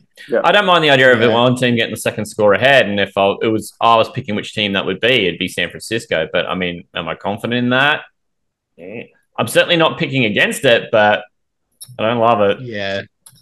Yeah, I'm not even gonna be arrogant this week at all to any Seahawks so fans. um, to Not to me, full Unless time. win. to me, Unless- if you, if you look at these three days at the moment, so Sunday, Monday, Tuesday here in Australia, uh, objectively, the Sunday games are the better games for the weekend. Yes, it's the better Yeah. complete weekday. Well, I don't know. Yeah, I still think there's some pretty good games to happen, but um, I mean, if we the, move on, to the game that I've got the most skin in is clearly the the, Yeah. the Sunday. So you know, I'm, we, we move on Yeah, to I Monday, usually don't have a bias like this in playoffs because I'm usually not there. if we move on Yeah, to we got- I mean, su- simply we got we got the Bills and the Dolphins uh, five a.m. Oh man. Um, Even Marky Mark would not be confident in the, Dolphins, Dolphins- unfortunately. The Dolphins are uh, apparently are um, uh, are going to play Teddy Two Gloves, so Bridgewater should be. Oh, Um, he should yeah. apparently apparently he was healthy last week, and they chose not to play him. Um, yeah, is a apparently. very, a very interesting uh, decision. So he could do it. So they gave him an extra week. Um, but we're gonna it's gonna be switching back and forth between Teddy and Skylar, Skylar really. So um, uh, it's hard. The Dolphins. It's just if this was Tua and the Dolphins, it'd be an amazing matchup, wouldn't it? Yeah, it's different. We Yeah. saw that Yeah. too. Tua and the Dolphins um, give these guys a real run for their money down in um, down in Florida earlier in the year, and come away with the bickies too, which is good. It's so because that upsetting. stirred the Tua. pot. Yeah, Yeah, and But also in Buffalo, and remember in that that second game they played on, which was on a Saturday, a Saturday game, which was Sunday here. That second game, it was absolutely incredible the way Tua was playing in the snow and everything. You know, snowballs pelting at Tyreek Hill, and they were still playing great. Yeah. Like that's the way I think the Dolphins can play against the Bills. It's just we're not going to see it oh, because with no Tua's Tua. not out there, and that's really a shame for all of us football fans. I really hope that there's good news for Tua. Hopefully, no more concussions or anything because it's getting real scary with his whole situation. But yeah, I just I don't see the Dolphins progressing past this But look at game us, we've got- because I'm Jag sweep, 49er sweep, Bill sweep. So to Ian's point, you know, there's there's not a lot of decision making going on here. No, We're yet to have an argument. no. Are we going to have an Uh, argument over the next one though? Over Vikings Giants. Yeah. Look- Does anyone deign to go the Giants here? Anyone? The um the Giants almost pulled it off in Minnesota uh, only a couple of weeks ago. yeah, they did. yeah. It took a I 62 referenced yard that game field. too. Yeah, it took a 62 yard field goal from um, Greg Joseph to to win the game, uh, which is amazing because then the following weekend Greg Joseph almost cost us the game by Yeah. completely missing field goals that were totally it was completely easy. He's missing like 20, 30 yarders.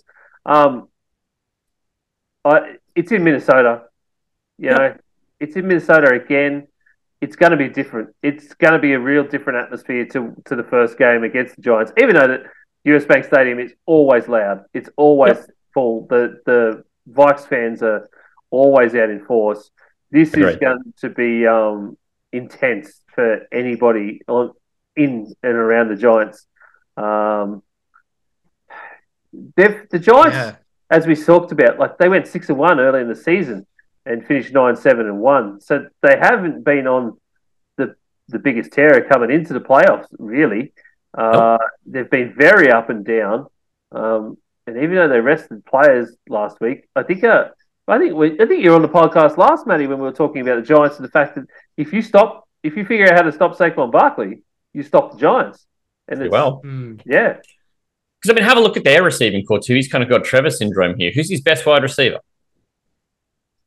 Like someone else's Oh, off yeah. cut at best, you know. Like, and take your pick on who it is. You, you're not queuing up to get yourself a slice of Darius Slayton if he's hitting the market, right? Like, you know what I mean? Like, so yeah, hundred percent. It's it. cut yourself off a slice of Darius Slayton. Yeah, right. Are you yes, slicing that up. But but even then, so Saquon, I, I can't explain this. Why is he not involved in the passing game? Hmm. Yeah, Anyone? easy dump offs. Surely some easy dump offs, man. I don't If know. they ever solve that, this Giants team would be fine, fine, fine. But they haven't solved it. They're going to Minnesota to play actually a really good team who are finally playing like a really good team. And okay, so the last time it was a last minute kick. I don't think that's going to be the case this time. No, I don't think so either. I don't think so either. But it, you can't, you, and you can't. Def- you have to. Sorry, my brain needs to focus. Um, Yep. There's a million things going on here, and it's all Vikings related, both worry and dread. And um, Coming from here though, like things. But it- it's it's, feeling the um, stress. in a one-score game, the Vikings, uh, you can't discount them at all. And if it comes down to a one-score game again, I don't think it's. I think it's all Vikings. Uh, I, I really, really hope that it's more than a one-score game.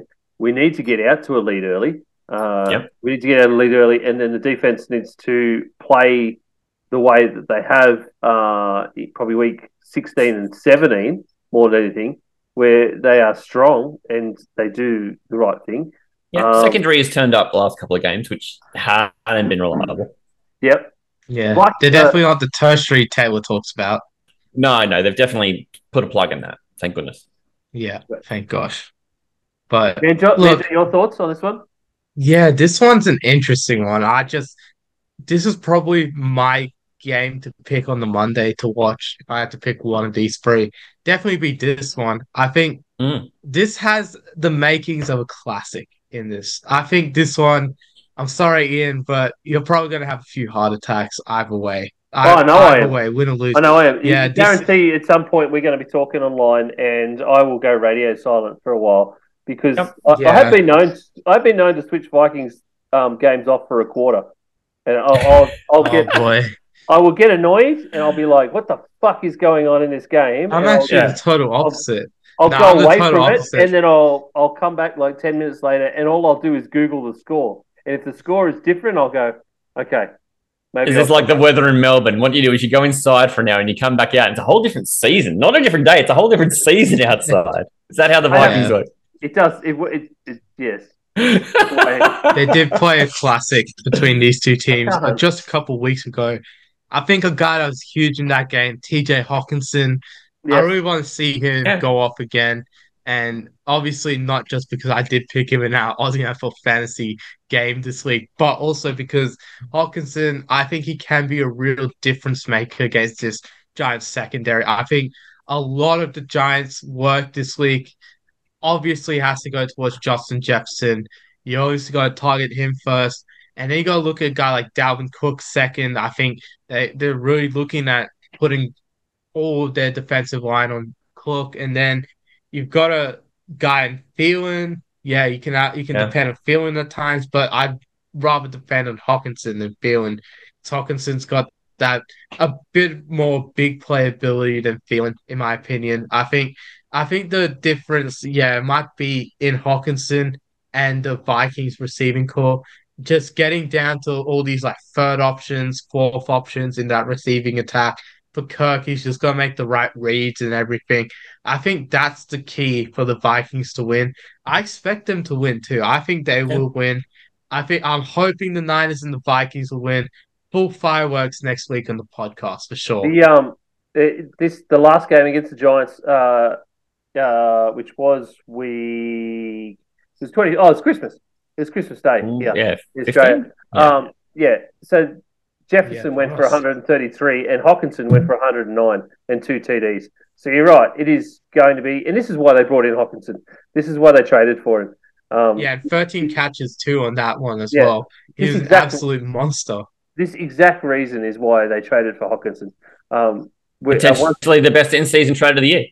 Yeah, no, Not no. just having a shot at Manjot with his 49ers one, but just Uh, saying, in terms of impact, could you ask for a bigger impact player for your team? No. certainly- no, but it's Was it exactly what you great. needed? Yes. So yeah. we are looking. Mm, yeah.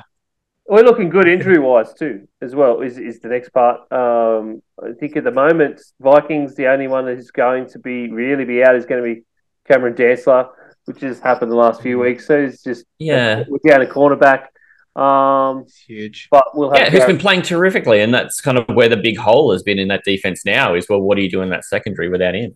yeah, we're likely to have Garrett Bradbury back, which is going to be great on the center. Um, Yeah. So that's that's going to make a lot of difference for for Cousins as well, because there's even at, even at home the way US Bank Stadium is, um, a lot of their um, a lot of their timing is silent counts and stuff as well, uh, and I think that's because of the way US Bank Stadium is because it does get so loud in Smart. there. Yeah. Um, it's built like that.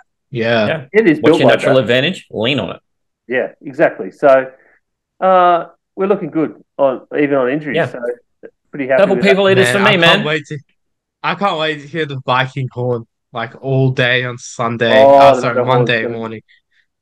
I'm gonna be like listening to that and get stuck into my head. And I'm going like, mm, mm, mm, like all Monday I night. hate I hate this game time. By the way, though, this game time is horrible for me. Um, Yeah, yeah, I think you better get him to reschedule it, man. uh, this is I don't know. Uh, maybe I might have to be sick on Monday. Um, You're, you're looking a bit unwell already, mate. So I think you should, So- yeah, just yeah. He's Careful, turned a mate. bit purple. Well, he's turned we've a all- bit purple. We've gone. We turned it purple. you're Um, already looking unwell. Speaking, Speaking of, of pur- turning purple, speaking yeah. of turning purple, uh, Ravens Bengals. Like, what can you say about this? There's not. Is oh, Lamar we back? talked about the Ravens. Is Lamar No, back? Lamar's no Lamar's missed his like 39th straight pa- practice or something. Literally, So- that's so how if many- Lamar's that's not not back, even an If Lamar's Yeah. not back, why are we talking about this game then? Yeah. Like it's just Bengals domination, man. it's I'm gonna I'm be. here for it. Yeah, I'm This- I'm this- fully in. This to me, if, if we were making Yeah. big predictions this week, man, Manjot, this would be the biggest blowout of the week. Yeah, this is the 24 to 3 game, right? Yeah. I think, look, for me, I think the Bengals, they've got too much firepower. They've, the Ravens secondary has played sometimes like pure garbage at times this year, to be to be very blunt. And I I think the Bengals have that firepower. You've got Ja'Marr Chase, you've got Joe Mixon, Joe Burrow.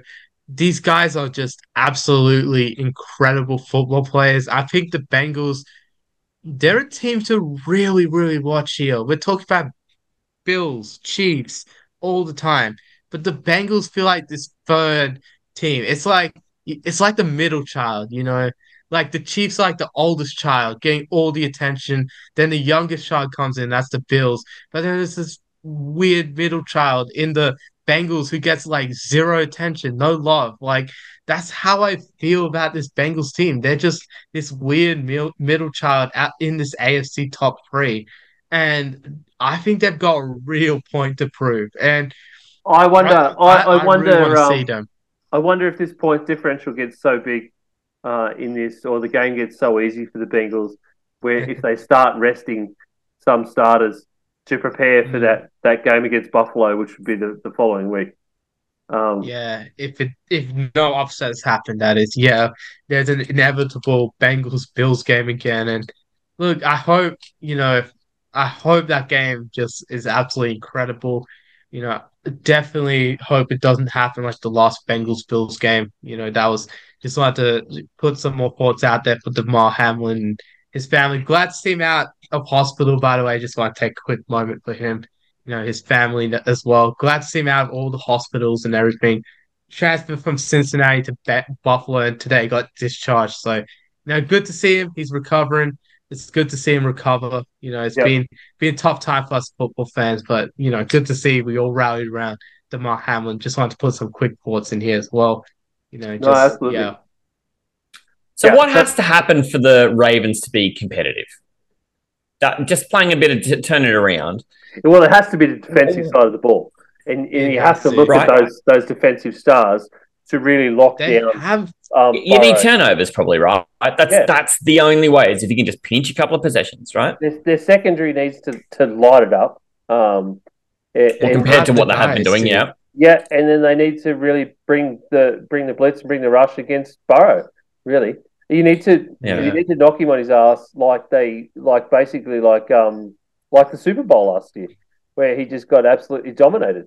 Um, hmm. because their their their offensive line is still a weakness. So Yes, and it's probably still it's improved, but it's not great. no, it's probably still their biggest weakness.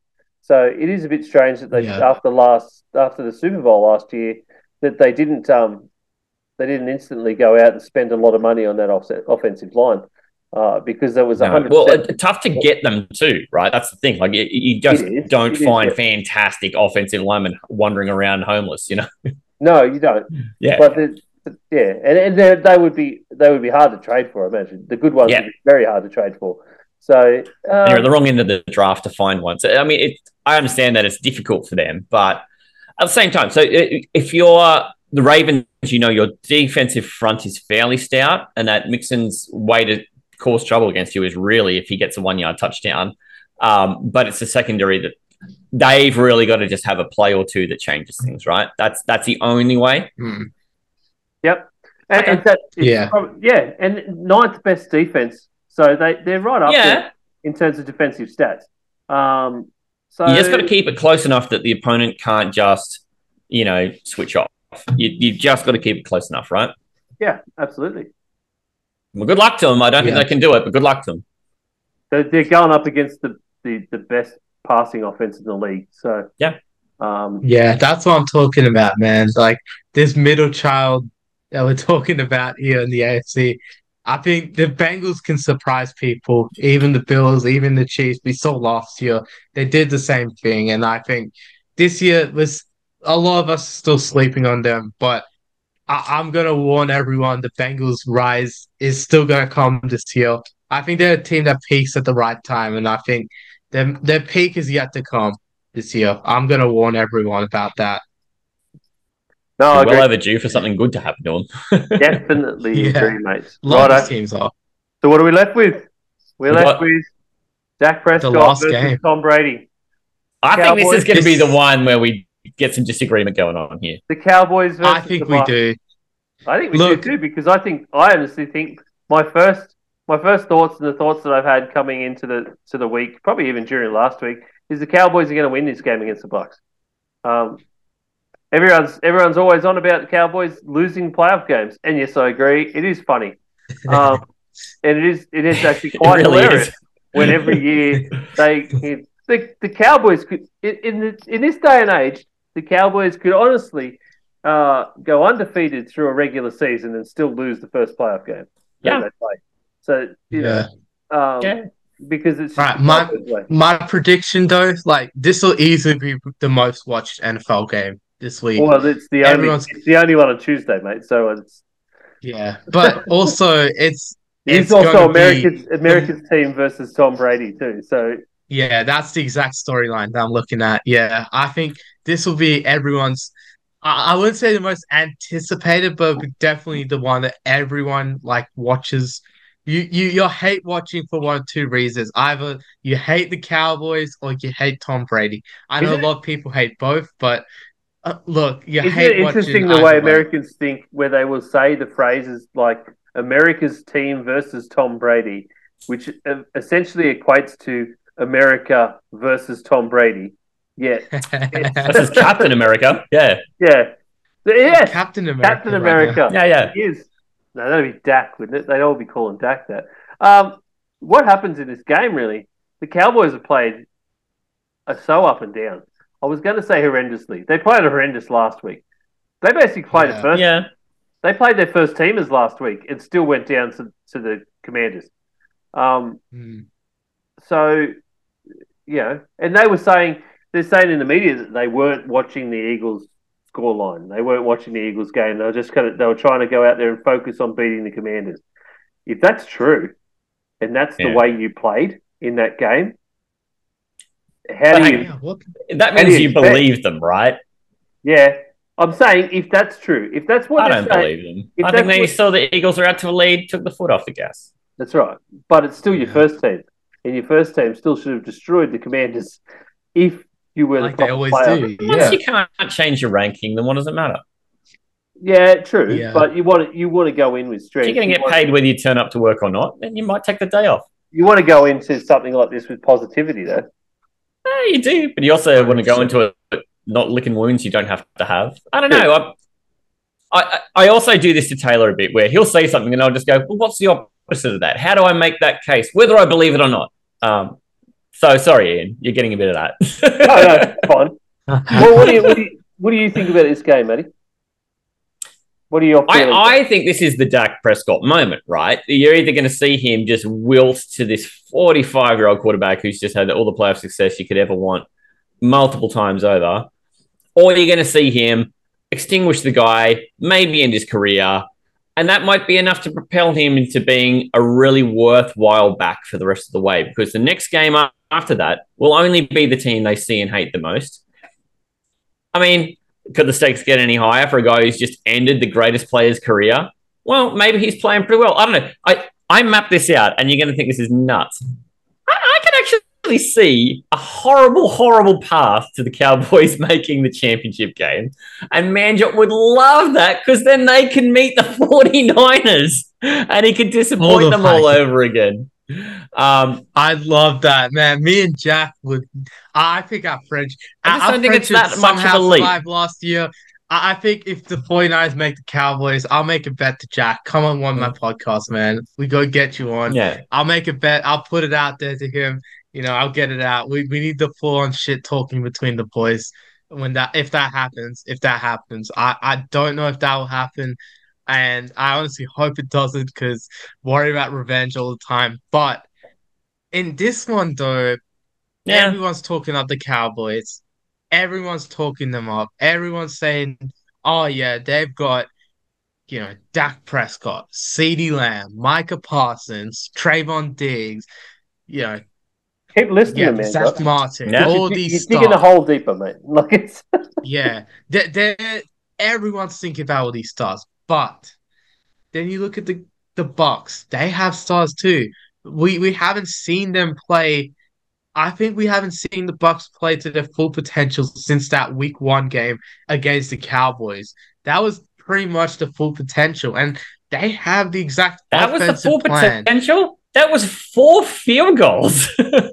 Yeah, that was awful. I know it. That was That's real the awful, Bucs' but- full potential. I- They're okay. in trouble. No, no, no. I, I, I'm, I'm talking about Bucs' full defensive potential here. Yes, I, yeah, I yeah. worded. I think their offensive potential is definitely fully on show against the Panthers a couple weeks ago when Mike Evans was just absolutely catching dimes No, but that's the- Do that to the- the Panthers. But the problem is that Yeah. that was But the Panthers This is number the one. Cowboys. It was the This is- Panthers though. And then Yeah, everyone's it's- going on. Everyone's going on like the Bucs are going to win this. People are going, and it's not every. You're saying everyone's Cowboys, but it, Matt is right. This is where the division is in terms of splitting people. Yeah. in, in these playoff games. The Bucs, Yeah, people I that are getting on the Bucs and want to pick the Bucks is they're all going Tom Brady and Mike Evans. Mike Evans and Tom Brady have had one good game for an entire One. season. We've Yeah. the Okay. entire True. season talking And it's about how One less than last year. That's right. Yeah, well, yes. Yeah, but that rush defense of the of the Buccaneers is so good. The Cowboys have two great running backs, but that rush defense is very, very good. Of the Bucs, we saw that in Week One too. The Cowboys could only score like three points on them, and Dak played most of that game until getting hurt.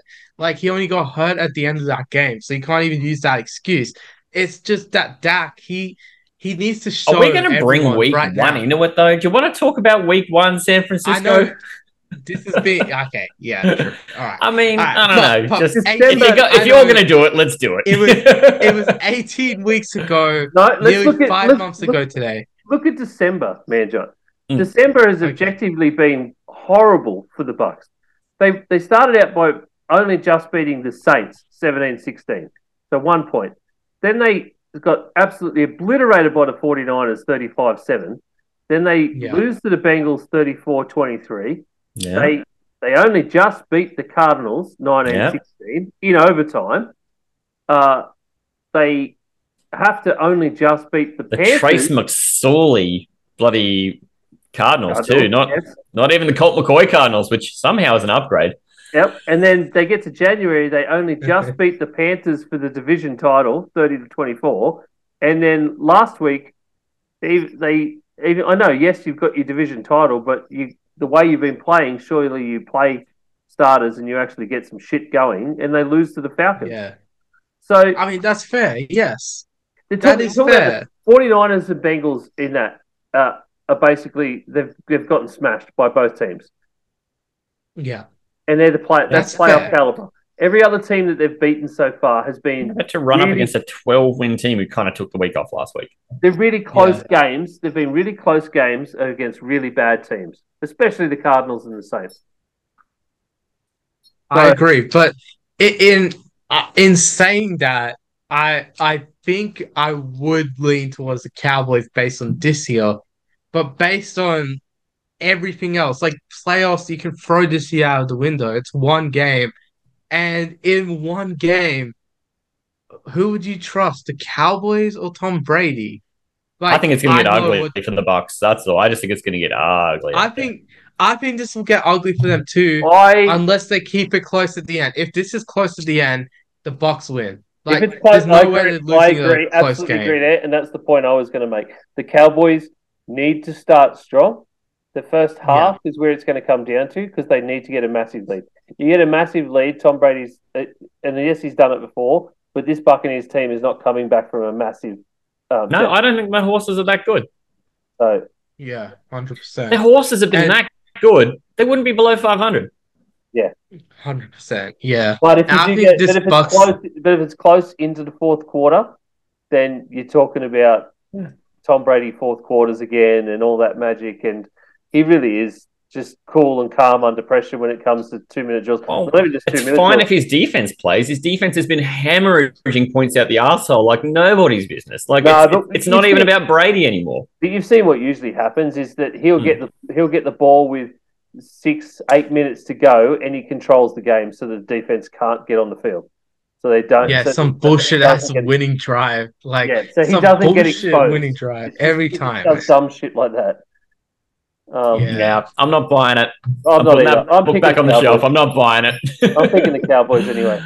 and I'm taking them in a big, big way too. I reckon they could run away with it and put up like a 30 to, You're, you know, you're going 31 20 kind of score. You know, Wait, wait, what we said here now? Are you, are you I'm actually- I'm actually real torn. Like, I think this will be a game time decision for me to choose this one. But honestly, at this point,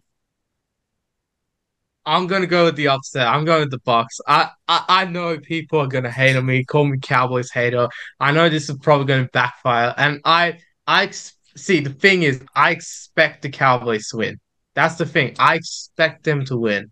But the thing is, can they win? That's what it comes down to. Can Tom Brady win in the playoffs? That's what it comes down to. It's it's a difference between expectation and what might happen. And that's that's two different things. That is.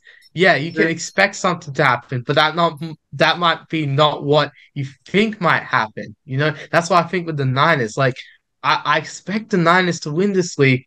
I expect the Vikings to win this week. I expect these sort of teams to win this week, like the Bills, the Bengals, the Cowboys. I expect them all to win this week. But what might happen is actually the scariest part for all five of those teams that you expect to win, but they might not win. I think this is the game where this exact thing I'm talking about. This is me going full philosophical mode right now, talking about this shit. But I, I'm I'm gonna be full philosophical mode. This is the one game that can prove this exact what, what I'm talking about. This difference between expectation and what might actually happen. And I think you look at it like the Cowboys, they choke in the playoffs a lot. Tom Brady, he's a he's a born winner. And I think that's the difference between these two teams.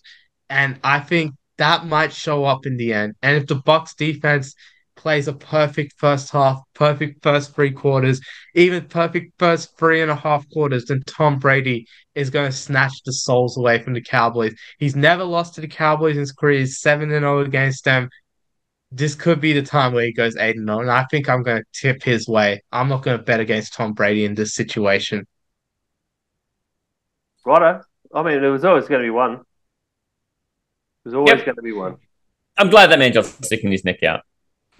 Yeah, I'm going bold. We were talking about this I'm loving it. We were Loving it. talking about how bold I've been going, but I think yeah, this is the one. I think I, I could honestly, yeah, people could hate me for it. I know Cowboys fans probably gonna hate me for tipping against them already, but I know a Cowboys fan myself. Talk to him every single day, and he even he is kind of worried about this. He's very worried about this one, actually. Not even kind of. He's very worried about this game, and I think I think a lot of Cowboys fans secretly are too, and I'm I'm worried for them as well. And hopefully for them, it turns out better. Hopefully for Brady, turns out his way. You know, it just every every single thing in that game is up in the air. I think that's the true 50-50. That's why we love the NFL playoffs. One game, you're in, you win, you're you're into the next round, you lose, you're out. Pretty much. Buccaneers That's all the time playoffs against the Cowboys in the playoffs, though. 0 and 2. Scored 17 points, eaten 70. So, no. Take that for what you Oh will. no. yeah, true. True. That's gonna be tough. It's Yeah. going to be tough. It's definitely going to be tough. One thing we Ah, can all agree on is the Jags. The Jags. Yeah, we I mean, we we all love on- the Jags. I actually we can all agree on the Jags, the 49ers, and the and, and the Vikings. We've we've all agreed on that. So uh huzzah, boys. We'll be back next week feeling all pretty good about ourselves, I'd say. Yeah, we've agreed on stuff. I don't know. amazing.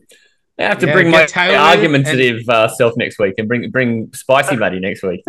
Spicy Yeah, Matty. bring I Taylor haven't been spicy too. enough. Yeah. Yeah, Oh. Taylor to punch it in. He Yeah. reckons he'll have he- he'll have a better shot at uh, joining in next week too. He reckons. So You fingers reckon? crossed. Yeah. Oh, fair enough. That's what he reckons. I'll take him at his word. Oh man, I Well, love. that's, been, that's been a good chat, mate. That's been a good chat, boys. I've loved it. Thank you I for loved having me too. on. I, Oh, this mate, is my second anytime. appearance on the show, and and I'm loving it just as much as I did the first time. I'm glad I didn't get cancelled after the first one. I thought maybe you might never invite me back, so I'm very pleased. Nah, Matty, Thank you, come on, man. You can't be Welcome like back that. You anytime. can't get cancelled. Welcome back anytime. We've all been talking Yeah. about uh, about role sharing between podcasts for a little bit Yeah. now, anyway. Um, Going to be I'll, some mixing it up. I'll be. Uh, I'll Yeah, be can't wait the- for the network. Yeah, I'll be joining the Aussie NFL fantasy crew on their podcast Yeah. uh, next week. Yes, you will. Yes, So- you will. I'll be trying to and I'll remain some, on both podcasts. some yeah. semblance of, of normality. No, I mean, uh, We- We're going to try and get Ian to uh, draft a fantasy playoff team as well. So oh, uh, it's going to be it's going to be that'll be woeful. great. Um, Yeah. Yes, of course. Yeah, that'll be great. That, but that's it. We're, we're in for the fun next week on the Aussie NFL Fantasy Show. It's, uh, it's a whole bunch of trivia and fun and games. So c- come and join. Yeah. And don't forget to join our bracket challenge, superbowlchallenge.com.au. The code is up on Pastry Press NFL or Good Egg Gridiron or Aussie NFL Fantasy. You can find it everywhere. We're going to put up posts and stories about it all week leading up to the game. So definitely don't Yep. miss out. You can win a free NFL Game Pass subscription thanks to NFL Australia. They're sponsoring our league. So definitely get on board because it's something you don't want to miss, guys. You don't want to miss this. This is a once in a once in a lifetime opportunity. We're getting sponsored Yeah. by NFL Australia. Let's get this all. Let's get big league going amongst Yep. us. Try and fight it out as many of us as we can for that free NFL Game Pass subscription. Absolutely, mate. Absolutely. Well, very well said. That's what we should we should all be doing. That's what we're trying to do is bring all of the uh, the Aussie NFL and gridiron crews together uh, Yeah. and try and push forward with the help of NFL Australia, hopefully, uh, and show the world that uh, just because we're Aussies and we're down under doesn't mean we don't love the American game.